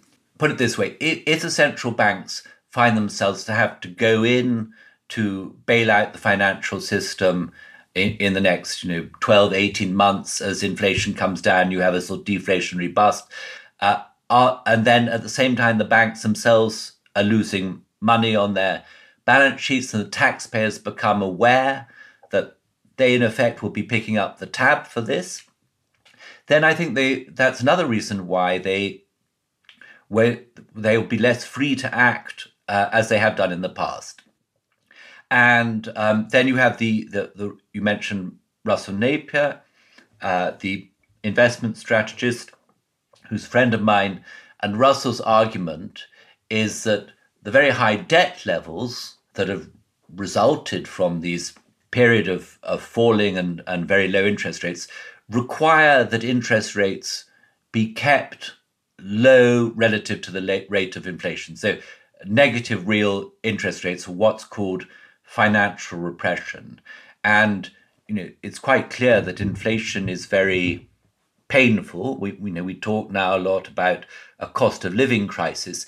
We also know that historically, you know, periods of very high debt levels, uh, whether it's in you know Europe after the Second World War, you know Germany, uh, Hungary, France, whatever, uh, how you know the uh, but you know it, you know the central banks let inflation run hot in order to um, you know, deal with the high debt burdens of the war. And we saw that, you know, in in uh, after the Second World War, you saw that, you know, again in Europe, in the UK, and in uh, in the United States, a long period of financial repression brought brought down the the, the government debt. Now, you know, total debt, uh, government and private debt, is higher, uh, much higher than it was after the Second World War. So we could be in, I'm not saying certainly, but we could be in for a period of of relatively high inflation, but bearing in mind coming in these cycles, so you know, sometimes high,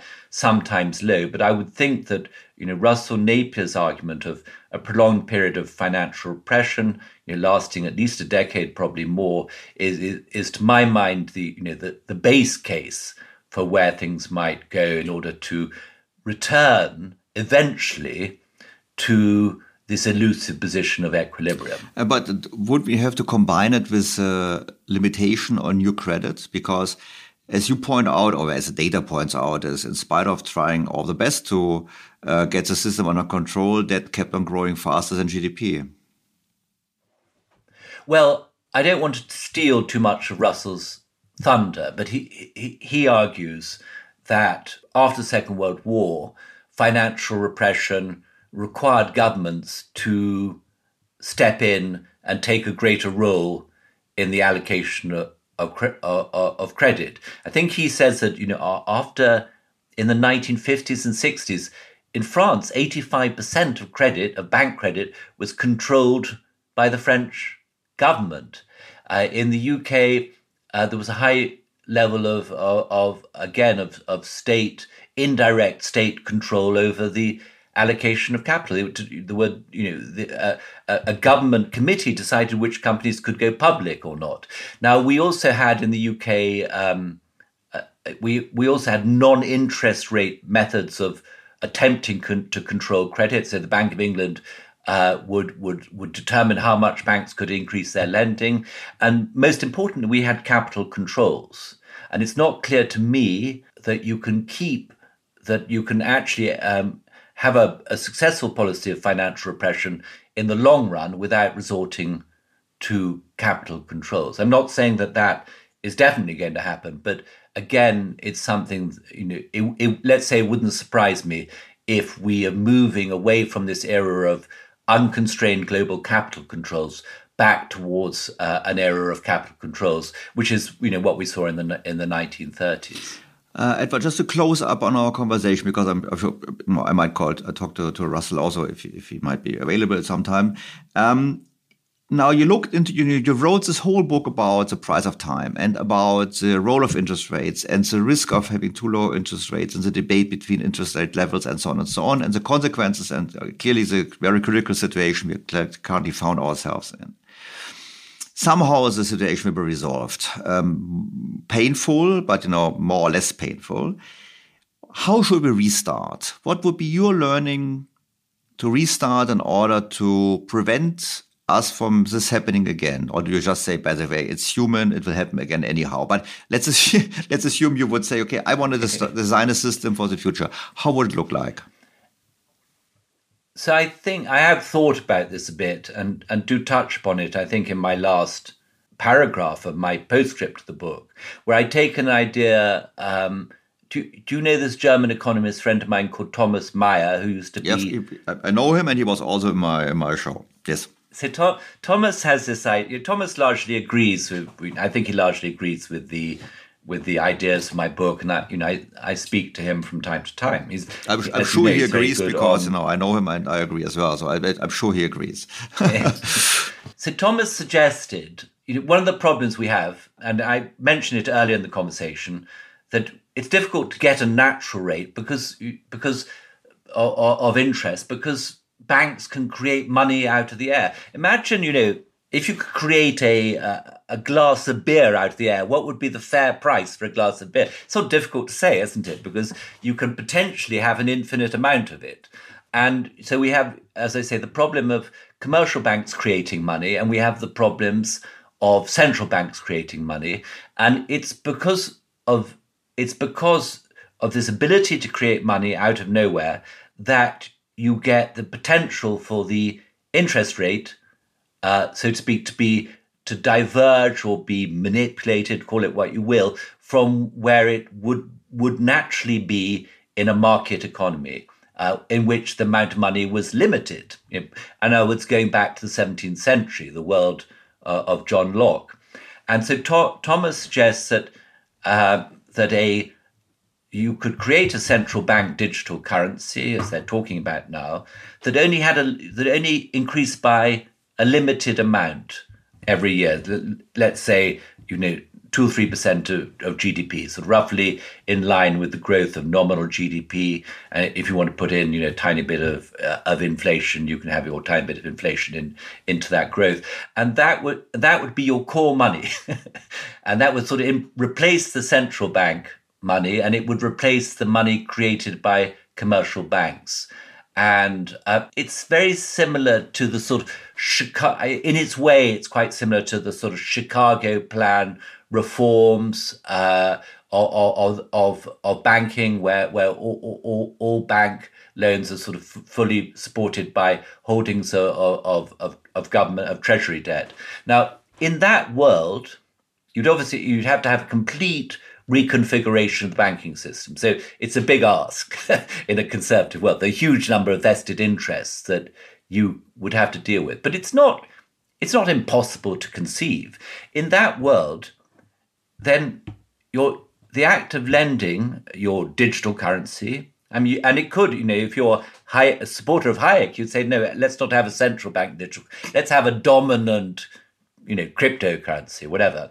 So it doesn't whether it's central bank or private money at this stage doesn't really matter. But if you had a, a, a money whose increase was constrained and limited uh, to a fixed amount every year, then the act of lending this would more closely reflect the genuine savings of the lender and the genuine demand for borrowing by the borrower, and that the price that they transacted would be you know their price of time, their, their time preference.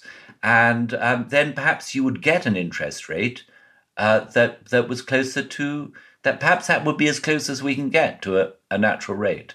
So it's not. It's not. I'm not saying that this is a practical suggestion, but it's it it would seem to it's a possible it's a possible just like i think the i'm I, the more i think about it the chicago plan getting rid of fractional reserve banking is a sensible idea just the trouble is you know you, you need to almost wipe out the banking system and start afresh if you're going to do it. But I think well, you know, you get a you, you get a, a, banking system which is more like people believe it is. So it might be the right direction. And as you pointed out, the financial sector is reaping more and more um, of the profits and of the GDP. Therefore, it might also be good to redirect resources. I think there was a very interesting paper a few years back saying that um, that um, um, countries with a very high share of the financial sector, like the UK, tend to lack uh, in many other areas significantly because the talent goes in the wrong area. Yeah, I mean, I'm a, I'm a case in point. You know, roughly the same age as you, having all you know most, so, most, most of my colleagues. You know, I, I, I, was at Cambridge University. You know, a lot of them went into finance rather than into academia or into civil service or things where they might have you know produced. Um, something more a society. I didn't. know. Just, just, but just to be clear, consultants are as well. So don't get me wrong. It was not meant to, meant to criticize you. Yeah. I think consultants are the same. Edward, thank you very much for your time. I think it was a fascinating discussion. I hope um, that you find many readers in Germany because I really, I, I, thoroughly enjoyed your book. It's a great book, and I loved it. All the many stories because it's funny, writ, funnily written. To be honest, also reading about the the past arguments, pros and cons of higher and low rates. So I enjoyed it thoroughly, and I thoroughly enjoyed our conversation. And probably in the future with your next book or whatever, we might have another chance to talk. Would be a true pleasure. Yeah, well, I enjoyed our discussion.